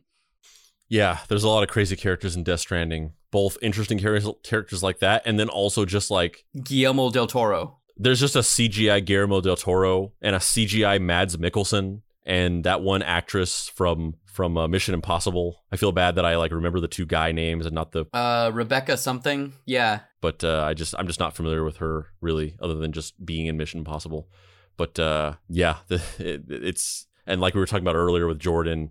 It's like there's a character named Heartman and a fucking character named Die Hard Man. Death Stranding was released on November 8th of 2019 and received generally positive reviews and was a commercial success. It also won a number of awards, including Best Game Direction and Best Score Music at the Game Awards 2019. In November of 2019, talking to BBC Newsbeat as part of a documentary about Death Stranding, Kojima said in the future, Kojima Productions will start making films. If you can do one thing well, then you can do everything well, which I find is a very interesting philosophy. Kojima went on to explain that he sees movies, TV shows, and games competing in the same space in the future, thanks to streaming technology, and that this will encourage new formats to emerge. I'm very interested in the new format of game that will appear on there, and that's what I want to take on, Kojima added. Um, I don't know if you want to read this little blurb of what the plot of Death Stranding is. The game is set in an apocalyptic United States where a cataclysmic event known as the Death Stranding caused beach things, aka BTs, to begin roaming the earth. BTs cause explosions known as void outs when they consume the dead by necrosis, and produce rain known as timefall that rapidly ages and deteriorates whatever it hits. These things damaged the country's infrastructure, leading to its remaining population to confine themselves in remote colonies known as not cities, which form the remaining United Cities of America. These colonies have since relied on services known as bridges, whose porters brave the BTs, bandits, and terrorists to deliver supplies to the cities. Bridges also perform various governmental functions on behalf of the UCA. If they achieve a mental connection with a, in air quotes, bridge baby, a BB, a premature child reflecting a state between life and death, it is possible for a person to sense the presence of a BT. Porters carry a BB with them, which is stored in a pod simulating a mother's womb. It's really fascinating because you know from from despite what it is and what it sort of sounds like it it's really it's really crazy that how sort of well it did commercially. Like it, it sold well and then not only did it sell well but it reviewed very well and people really liked it. And so it was this really big commercial and critical success. Like it was not an example of um you know this you know this creator that is part of this institution and then they try to like get out on their own and they do this big um this this they they try to execute this large uh project and then it ends up just kind of failing and like crashing and burning. Like you know Kojima announced this production company they worked on this game they put it out and it was a success. It did really well and it was like oh shit like this partnership with Sony did really well and we're going to pay for you to make another big game and see how that does. Um and it's really it's really crazy considering how fucking strange this game is. And it's not even just strange because of like the weird convoluted bullshit you just read. Like it yes it is true that this game has this like overly convoluted plot that has all these crazy details to it and it's just it's just like it's just like really bizarre. But that's not even really the weirdest part about it because a lot of Kojima's games are weird and sort of like esoteric like that the weirdest part about it is that this game is like these long, convoluted cutscenes of this bizarre story, but then the actual game itself is literally just you transport items. Like the game is you walk. You're you're a fucking you're a Grubhub delivery person. And you just deliver items to, to people. That is what the game is. And so it ends up being this really bizarre thing where you have these like these like these like epic convoluted story elements delivered via these cutscenes and then the actual gameplay is like oh i gotta figure out how to like get this big backpack like up this mountain and then i gotta get to this place and deliver this stuff and the the gameplay loop of that is so bizarre to go back and forth between those two things. Kojima himself has said that he was inspired to make Death Stranding by observing that people had slowly isolated themselves from each other we become less and less connected in the real world as we're able to become more connected in the digital world. And yet, even there, we have become isolated as well. Social media divides us more than it brings us together. He wanted to create a game about a world in the wake of that isolation. And uh, you know, it's it's it's kind of crazy how uh, how prescient the game was, considering that it came out late 2019, and the whole game is just basically about like you live in this world where everybody has sort of walled up in their own little like isolated areas, and like 80% of the world is just open barren wasteland with no nobody there. It's just an empty world. And then there's just these little tiny cities dotted here and there that everyone just kind of stays within their little bubbles. And then the whole world economy is dependent on these delivery uh, people just going around and delivering goods, food, um, supplies, literally semen to like fucking repopulate the population and shit. And so you go around and you're delivering these items, and then sometimes you just run into these BTs and you have to like fight them, and your little baby that you carry around with you like detects them, and um, it's really fucking weird. But the weirdest part about it is just sort of like the quiet, sort of meditative aspect of what the actual gameplay loop is, which is like I'm just kind of walking and figuring out how I can put a ladder here and get up this little hill and shit. Um, and then, you know, a few short months later, the world just literally became that. Still is, basically. And in this sense, the gameplay loop of Death Stranding essentially revolves around the player traversing long stretches of mountainous regions carrying large caches of supplies to deliver to isolated communities. It's essentially a delivery simulator game with long, convoluted, story driven cutscenes. And in many ways, if MGS 5 is the conclusion to Kojima's metatextual reflection on identity and the futility of searching for meaning and leaving a mark on the world, then this game is the perfect coda. It's a quiet, peaceful game of solemn meditation on a menial task that fulfills a utilitarian function. It's you procedurally finding your way through a terrain to deliver supplies to the people because it's just something somebody needs to do. The main character, Sam Porter Bridges, played by Norman Reedus, isn't a hero. He's just a guy who is doing these tasks because it's his job. But what sounds like it could be painfully boring is made genuinely fun and engaging by the fact that you're left to figure out in what way you'll navigate this terrain. There's no tracker path and no specific way of doing anything. You've just got to figure out how to get from point A to point B on your own terms. Doing things for no reason and then moving on and doing them exactly the way you want to do them. Yeah, I think there's eh, some this interesting idea, right? That like Phantom Pain is all about how you never really have an ending. You know, their endings are futile. The mission is pointless. Trying to find catharsis is is just completely a fool's errand. And the thing he follows that up with is a is a game literally about being lost in the desert. Yeah, and just like the idea that like you don't you're not seeking any kind of goal or endpoint. You're just like in real time just living out every step at a time of like I, I'm just this this monastic repetitive task that you do because it's just what your life is. It's like Yeah, you're trying to yeah, you're trying to survive. yeah, no longer seeking Shangri-La or this ultimate catharsis, like you said, of of your life. It's just like my job is just delivering this these packages, and this is just what I do. And it's just I procedurally go through this process every day, and I don't really think about tomorrow. Um, which is kind of represented in the fact that like in order to like get energy to do this you just like chug monsters like it's just like you go there's like sequences where you're just like in your little home the office or whatever and it's just like chug three monsters to fucking have the energy to go out and do this or whatever. And you just like there's no there's no thought given to like oh like yeah if you if you chug like three monsters a day you're probably gonna die in like three years. But in this game it's like there's it doesn't concern itself with that. It's like eh, that doesn't matter. Like i'm just i'm here right now just doing this task over and over again. Because somebody I mean, even in the same way that it the game doesn't grapple with the fact that you're using a literal human child as a self defense mechanism, and it's never brought up of like, is this okay? What is the politic like? What are the political ramifications of this? Where do these children come from? What happens when they grow? Like, what happen? Yeah, just, none of that's there. Yeah, which is really interesting because like what, what Jordan was saying earlier about how Kojima just never really has handled women well, um, which is you know obviously that's that's kind of a through line in a lot of like anime and Japanese video games, um, where the you know there's just like a lot of like sort of like female exploitation in a lot of that media, um, and you know Kojima's games are no different.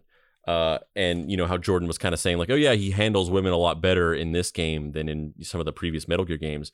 Um, but even in this game, uh, there's been a lot of discussion about the weird ethical grayness and maybe slightly problematic nature of the fact that you know the whole thing about the the the BBs is they're they're they're babies harvested from coma patients, women that are in vegetative states. So these pregnant pregnant women that are in vegetative states, they're just on life support, they're brain dead, and they harvest these babies from them, and it's like Yeah, it just like a perpetual rape machine. yeah, using these women as like a farm to harvest these these um, sort of weapons, basically, um, which has just really got these kind of fucked up connotations that the game never deals with at all. Yeah, it'd be one. It'd be one thing if it was fucked up and the game was like, "Isn't this fucked up?" But the game's just like, "Yeah, this is what we get it from." Moving on. Yeah. Yeah, it's interesting.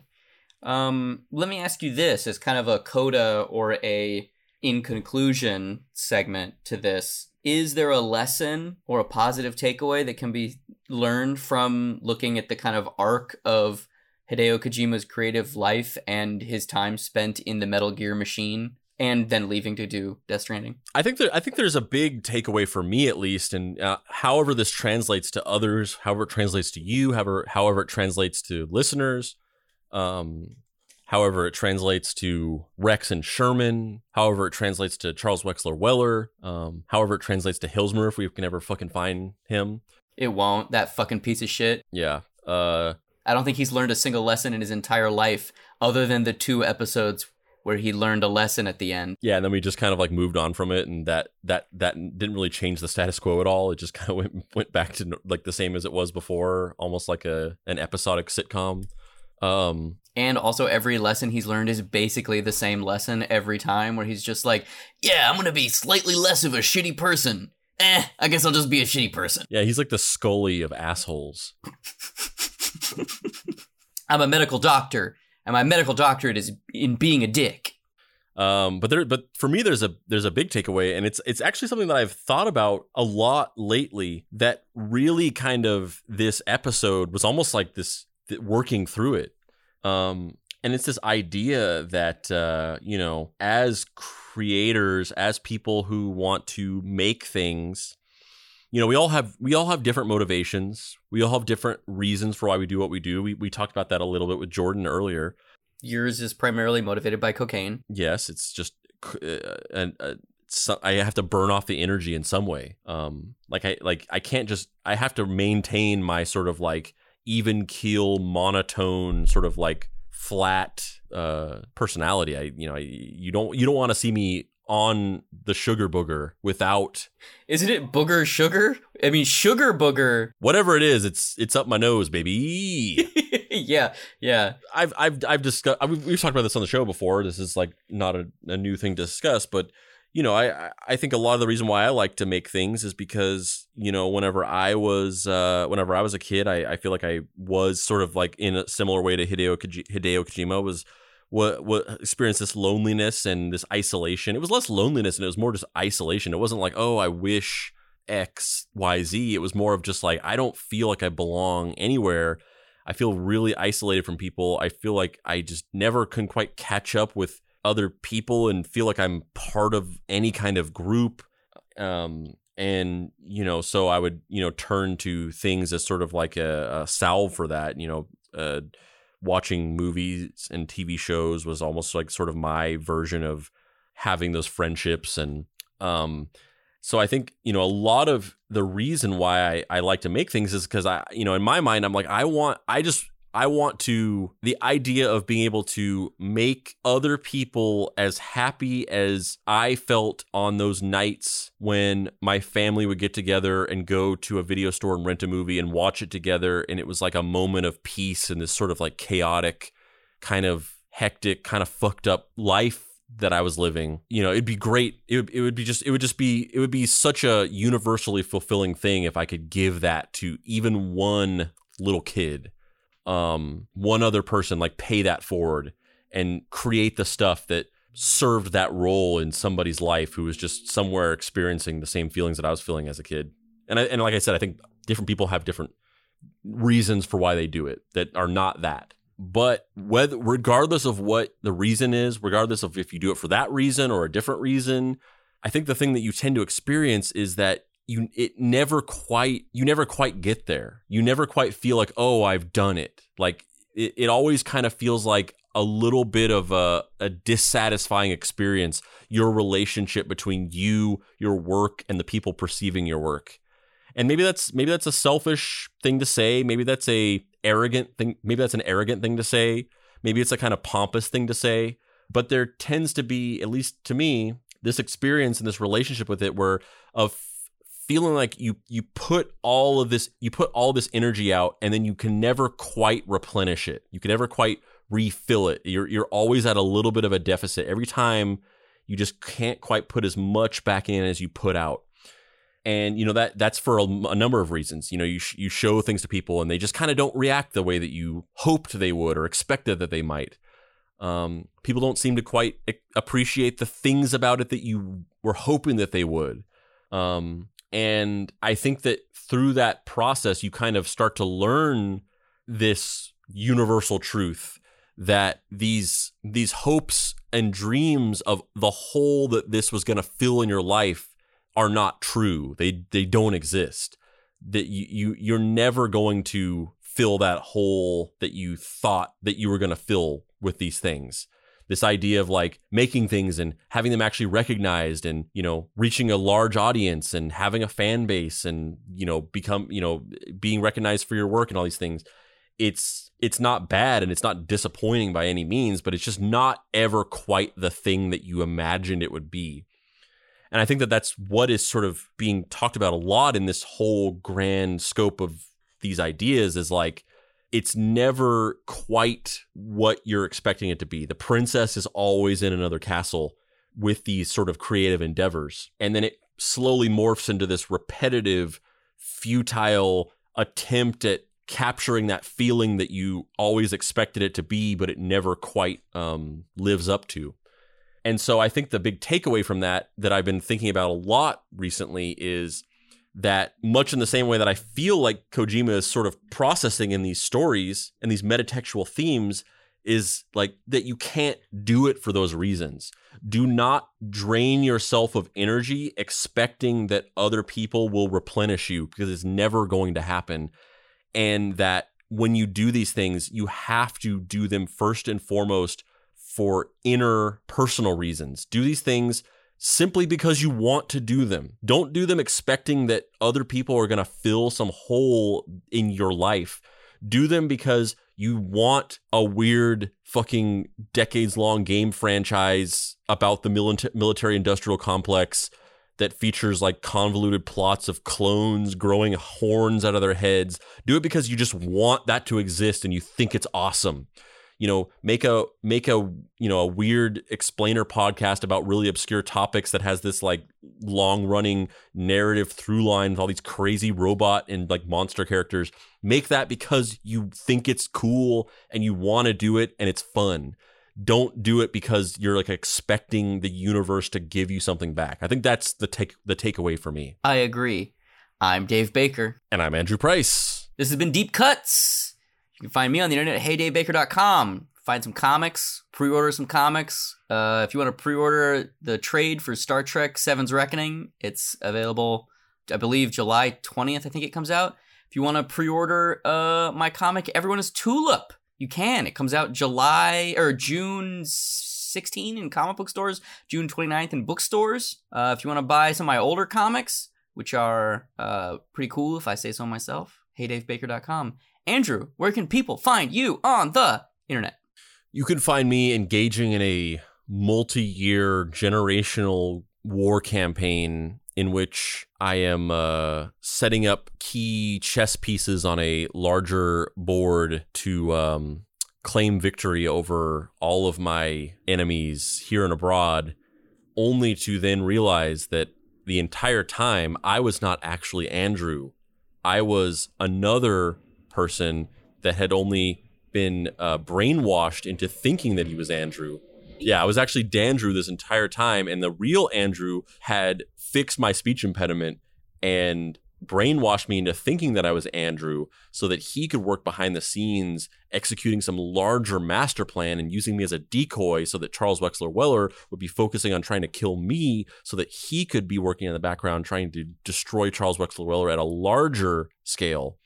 Um, and you can also find me at dapricewrites.com where you can get my comic, Deadbolt AI Private Eye. And uh, also, um, it's not quite something that is ready to announce, but I do have a little something uh, coming down the pipeline that might be another thing that's available to be purchased on my website. Uh, it's not a thing yet, but I'm just giving a little teaser that uh, there might be something. There might be something coming down the pipeline that uh, might be of interest to you that maybe I'll be announcing in the future. And where can people buy merch? Uh, and you can buy you can buy Deep Cuts merch like T-shirts, hats, coffee mugs, fanny packs, and other types of items that can physically accept ink onto them to you know composite into some kind of image. Um, designs such as our uh, Tintin pastiche or or uh, homage of Dave and I running against a spotlight or our design of uh, Bacon and Legs Miami Nights, which is me and Dave and Hilsmer sitting in a 1980s style uh, pink convertible car, or our um, This Shirt is Kayfabe design, or our Davy Bakes and Papa Pricey morning show design on a t shirt or any of these other items. You can get that at uh, deepcutspod.com. Click on the store, and it'll take you to our official merch store. You can also go to bit.ly.com slash deepcutsmerch. Well, where to now, Andrew, old pal? Back home so I can finish this uh, grand epic revisiting of Choochie Woochie? We should go to a drive-in. Who does that anymore? We should go to a drive-in theater. Yeah, Space Drive-In. They've got those, right? Don't you fellas want to rescue your roommate? Oh, yeah. We should do that. All right. One short, slightly less cramped space pool later. Wow, this alien jungle is crazy looking. All these animals look like they want to eat us. Yeah, this is quintessential evil dude layer scenic design. I love it. Jeepers. I wonder if maybe we should wait back in the Lincoln Jr. Maybe? Really? You're not gonna come? What if there's like robotic ninjas that we need help with? It has been a long time since I punched a ninja. I say we go. Look, over there. It's the entrance to a volcanic secret base. How do you know that, friend unit Dave? Because it's a massive doorway with a spiked drawbridge and evil looking gargoyles? Mm, good point. Even on alien worlds, the bad guy aesthetic is universal. Did you just make a pun? I think I might need recalibration. One big creepy door opening later. Wow, this place is amazing. It's like a hybrid of an old creepy castle, but in a volcano. It's like a Castellano or a Vastal. I don't know. That needs work, right? Hey, are those ninjas? No, I don't. Mm, maybe? No, no. Those definitely are not ninjas. Oh my god, they're mannequins, but they're armed to the teeth. What the fuck? Oh, man. But they look like Dave and me. Charles Wexler Weller must be training to murder us across the multiverse by killing these mannequins. Look, mm, down there. What is mm, that? Do, do, do, do, do. Just dressing Dave up in a wig. Do, do, do, do. Why, yes, Dave, you do look stupid, and your haircut is dumb, and you do have bad taste in movies. No, Dave, Ricardo Montalban is the greatest, and nobody cares about that weirdo superhero card game. I will not play it with you. I'm doing Chad stuff. Hilsmer! Up Hilsmer! here! Yo! Hilsmer! Yo, buddy, Look! up here! It's us! Up here! You tiny red fuck! Huh? Uh, that was that was weird. Yeah, let's let's never talk about that again. What? What are you two idiots doing here? Why are you up on that catwalk? We're here to rescue you! Shut up! Charles Wexler Weller will be here any minute. Hilsmer. Yes, CWW? Get the oil can. The good one. I left elbows locking up again. You'd think for having such an amazing suit of armor that it would be easier to maintain it, like keep looking cool and stuff. What? What? Hilsmer? Can you hear me? I'm down here in the pit with the robot ninjas of Andrew and Dave. Ah, have you finished installing those new combat protocols into the robotic ninja Andrew and Dave's? Robotic Ninja Andrews and Daves? Yes, I have. And just for good measure, robot ninjas of Andrew and Dave. I've also been equipping them with wigs and other accessories so you'll be prepared to fight the most up to date versions of them. Dave has that hairdo now? Jesus! What a choice. He really does deserve to die. For crimes against fashion? Yeah, it's like a mullet and sadness fucked and the baby was delivered stillborn. you, you like that one? You like, you like that one, CWW? Hilsmer, you jokester, you. I'm on fire today. Literally and figuratively. Like, I have just been laying in a pool of flames, just knocking off rockets, which is what I call good jokes. I call them rockets. I call them firing off rockets. Hilsmer, shut up! Sorry, I get, I get rambly when I'm nervous. You know, Hilsmer, when I kidnapped you in retaliation for Baron Puppers von Muselbach's untimely demise, he was my special good boy. He was my good boy. I really did it, purely out of spite. You see, it's lonely being such a genius. Being someone that everyone in the cosmos fears. It's like being famous, but people shit themselves because they're worried you're going to vaporize their families. And no matter how many times I say I only kill Andrews and Daves, no one believes me. But a small twinge in my heart has been solved with you. Here, in our own Volcano Mountain Hideaway. in our own volcano mountain hideaway. Ah. Yes, I agree, and I love that song. I've enjoyed our time very much. What the fuck? Is Hilsmer a bad guy now? Is that how this cliffhanger is going to resolve? With Hilsmer having a heel turn? A, a heels turn? Does he even have heels? Isn't Hilsmer always kind of a mm, bad guy? Yeah, that's different.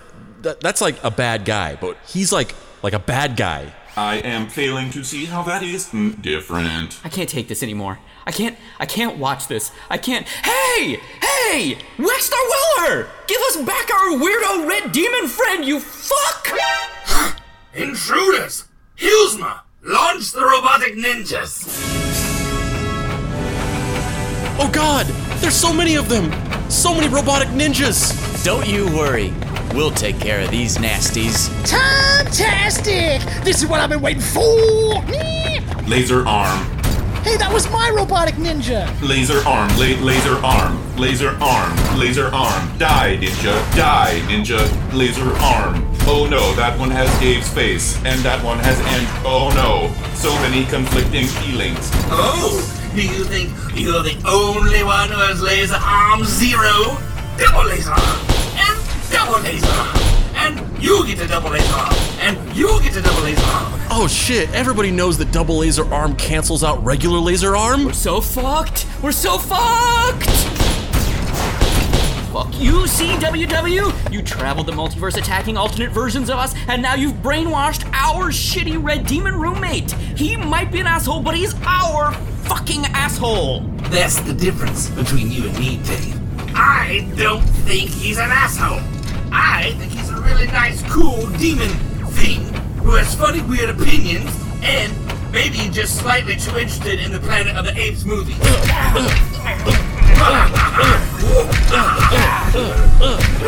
damn. Stop hitting me, man. No, that's the point of this. Stop throwing ninja dummies at me, Dave! I hate you. You can't even show up to a laser fight with your own laser. Look at me! Do I look like I carry around laser guns all the time? I'm a normal fucking person! Normal? Well, your tiny body and your weird, beady eyes get more and more annoying every time I see you. Dave, why? Why won't you stay dead? Hilsmer, why are you helping him? I knew we shouldn't have come. This is the final straw, you two foot tall piece of red shit. We totally should have canceled the rescue mission like we wanted to in the first place. Friend Unit Dave, Friend Unit Andrew, mm, what are you saying? We're saying that we've talked about this and we don't know if we even want to save Hilsmer because dude's a fucking dick. Wow, that's brutal. You don't want to save me, guys? Why does everyone keep acting like we have this powerful connection to Hilsmer? Like, yeah, we've been on a few adventures with him and stuff, and he's kind of funny and he's cute, I guess, if you're into that kind of thing. But in case you haven't noticed, he's fucking awful. He treats us like shit. He ruins almost everything, and he does nothing but mooch off of us and shit on everything we do. And also, he shits on the couch. Not in a metaphorical way, like in a literal way. Like he just will be sitting there next to you, and you'll be like, "Oh, what was that smell?" And he'll be like, "Oh, sorry, I didn't feel like getting up to go to the fucking toilet," and he just fucking shits on the couch.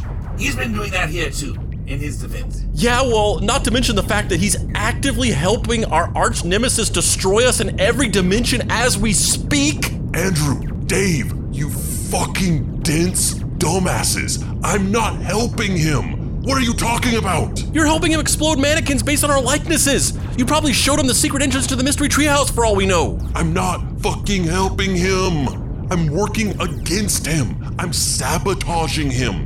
All these mannequins are weighted incorrectly. They're the wrong heights. This one has four arms, Andrew. Do you have four fucking arms? You mean you're actually doing something to help us for once? Yes, you fucking freeze dried pontoon. You think I'm hanging out with cringe as a human being for funsies? Take that, Robot Ninja Dave! Take that, Robot Ninja Andrew! Seem like you're getting a little too into this, bud. Fuck all of you. I'm going to murder your faces, you smelly little. Wait, Hilsmer, this Dave, he's he's lighter than the dummies I've been training with. Have you been secretly giving me the wrong data? Have you been working against me this whole time? You kidnapped me, dude. You're like a multiversal terrorist. And you like like the most normy movies ever. Like we watched Get Smart five times this week. The one with Steve Carell. What do you expect? It is a very solid cinema experience. You're just proving my point. What? Hillslow, you betrayed me? For that, you all, you all will perish. You all will die. I'll melt the entire universe to kill Dave and Andrew over and over and over again. And Hillslow, I'll take you down as well. Charles Wexler-Weller, my friend Charles Wexler-Weller, it's me, Baron Puppers von Busenbach. What? Baron? Baron Puppers von Buselbach? Oh, BPVP. Oh. Baron, who's my good boy? You're my good boy. You are the good boy. Look at me. Yes. Good boy. Sit. Yes. Treat. Treat. Treat. Treat. Yes. You're such a good boy. Okay, literally, what is going on right now? Is that a fascist dog? So basically, Charles Wexler-Weller's best friend got sucked into a pocket dimension inside of Zero's chest, but now he somehow conjured him out of it to talk to CWW. I don't really fully understand the science of it, but that's essentially what's going on right now. Gotcha. Say less, fam. Weller, you're bigger than this moment. You don't need this anger. I've come to a deeper serenity while inside of Zero's pocket dimension chest. We were misguided in our interdimensional fascist theme park empire. We were so wrong. Friendship is the ultimate, not murder. What? What? Uh, we came through a lot together and we killed a lot of people. And it was so fun, wasn't it, good boy? Yes, it was. But I guess we were friends through it all. Ah, friendship really is the key. Thank you, Baron, for releasing me. Dave, I think Baron is right. Sure, Hillsborough is a shitty roommate and he always ruins everything and he hid my EpiPen that one time, but he's still our friend, Dave. In the end, he always has our back. Even if he has to covertly manufacture a bunch of sabotage robot ninja Andrew and Daves to long con foil the evil plan of our arch enemy. Wait, where did you get that guitar? He's a middle aged single guy. He's got like five of them hanging on the wall. When we're apart, no one can move us, no one understands us. And when we start, I know we can choose to spin the deep cuts, and we do. And when others are so see through, I know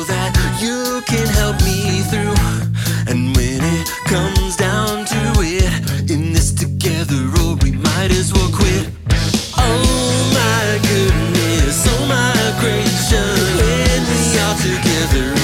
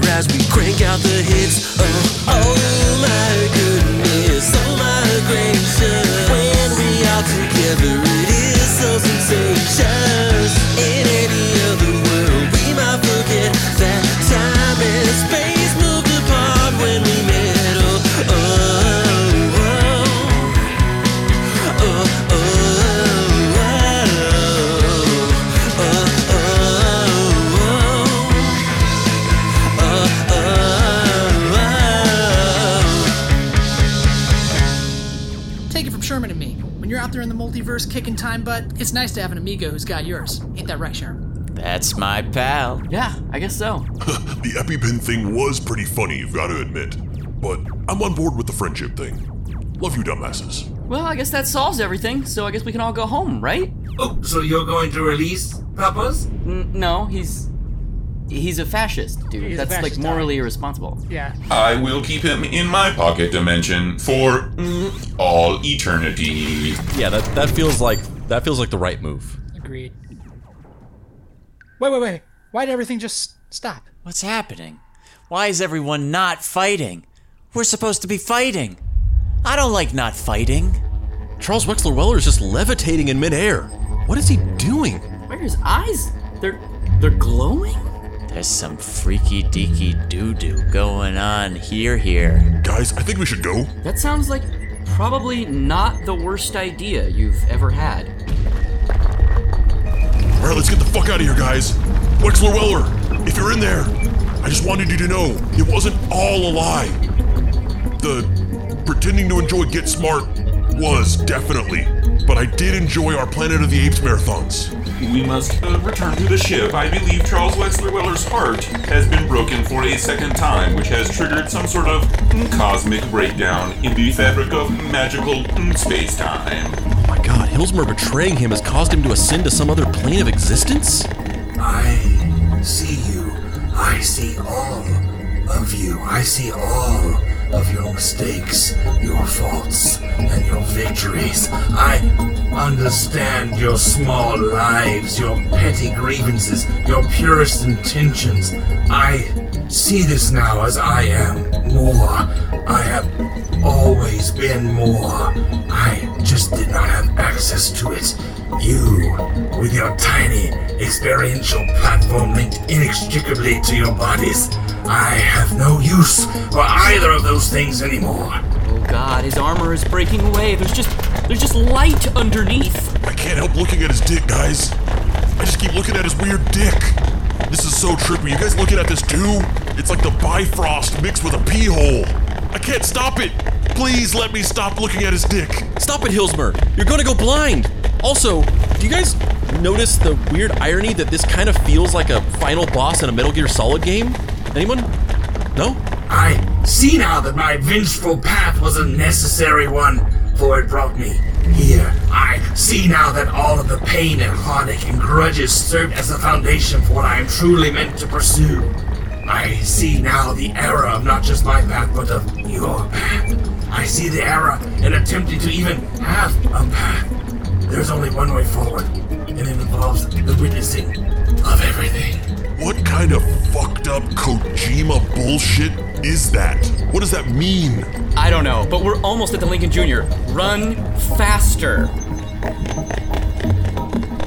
Fear coursing through your veins is the chemical reaction to my ascendancy. I do not begrudge you this.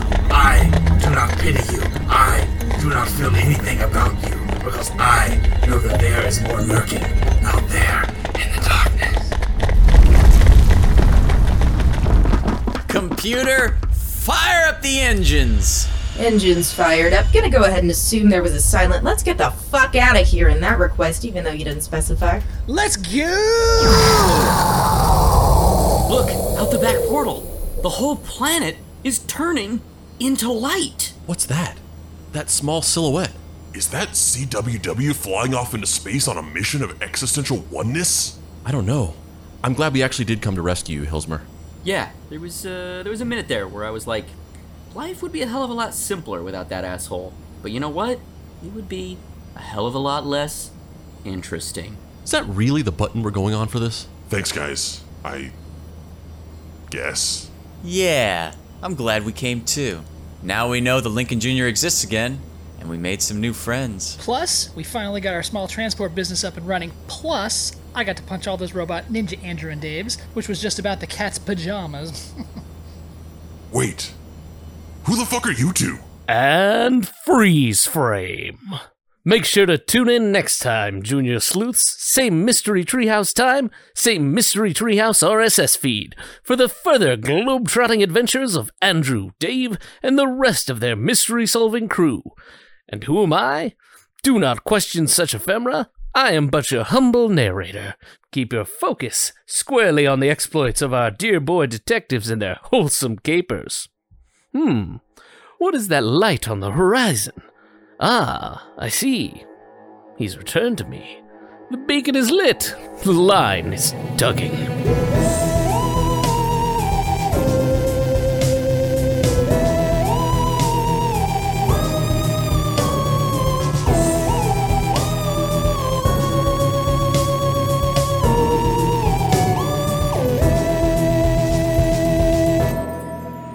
Bombastically meaningful futility of Hideo Kojima was written and edited by Andrew Price. Our guest was Jordan Morris. You can check out his new comic Bubble, available anywhere you buy comics on July 13th of 2021. Andrew and Dave Rescue Hilsmer was written by Andrew and Dave and edited by Andrew. It featured Andrew, Dave, Hilsmer, Zero, Baron Puppers von Buelzenbark, Computer, Sherman, Rex, Charles Wexler Weller, and a mysterious narrator who seems to have some kind of weird ulterior motive. These people are being credited for no particular reason, but in a very specific order. Nikki Howard, Seth Garbin, Brandon Nebbit, Wes Robertson, and Mike Miller. You can check out Nikki Howard's sketch comedy on Facebook by searching her name or by going to facebook.com slash Nikki Alexis Howard. Oh My Goodness was written, performed, and produced by the Dead Boy Detectives, featuring Charles Wexler Weller, Hilsmer, and Rex, with drums performed by Jake Noggle, and sound mixing by Santiago Murillo Segovia. Incidental music by D. Catalano appears courtesy of 5-7 Collective. You can find more of his music by searching on Spotify or any other music streaming platform, or by going to wekepodhours.bandcamp.com. Additional incidental music by Dad Beats. You can listen to his food debate podcast, Food Fight, anywhere you get your podcasts. And Pseudocide, who can be found on Facebook at P S E U D O C I D E with spaces between each letter because apparently Facebook doesn't like the use of the Latin stem cide. Deep Cuts is a production by Boy Genius Media. If you'd like to find this show and others like it, please visit boygeniusmedia.com or deepcutspod.com. If you want to join in on post episode discussions, please join the Deep Cuts Podcast Facebook group. Finally, subscribe to our YouTube channel for additional video content. Oh goodness, oh my gracious. When we're together, we are so sensacious. In any other world, we might forget that time and space moved apart when we met. Oh, oh, oh, oh, oh, oh, oh, oh, oh, oh, oh. Man, that song is catchy.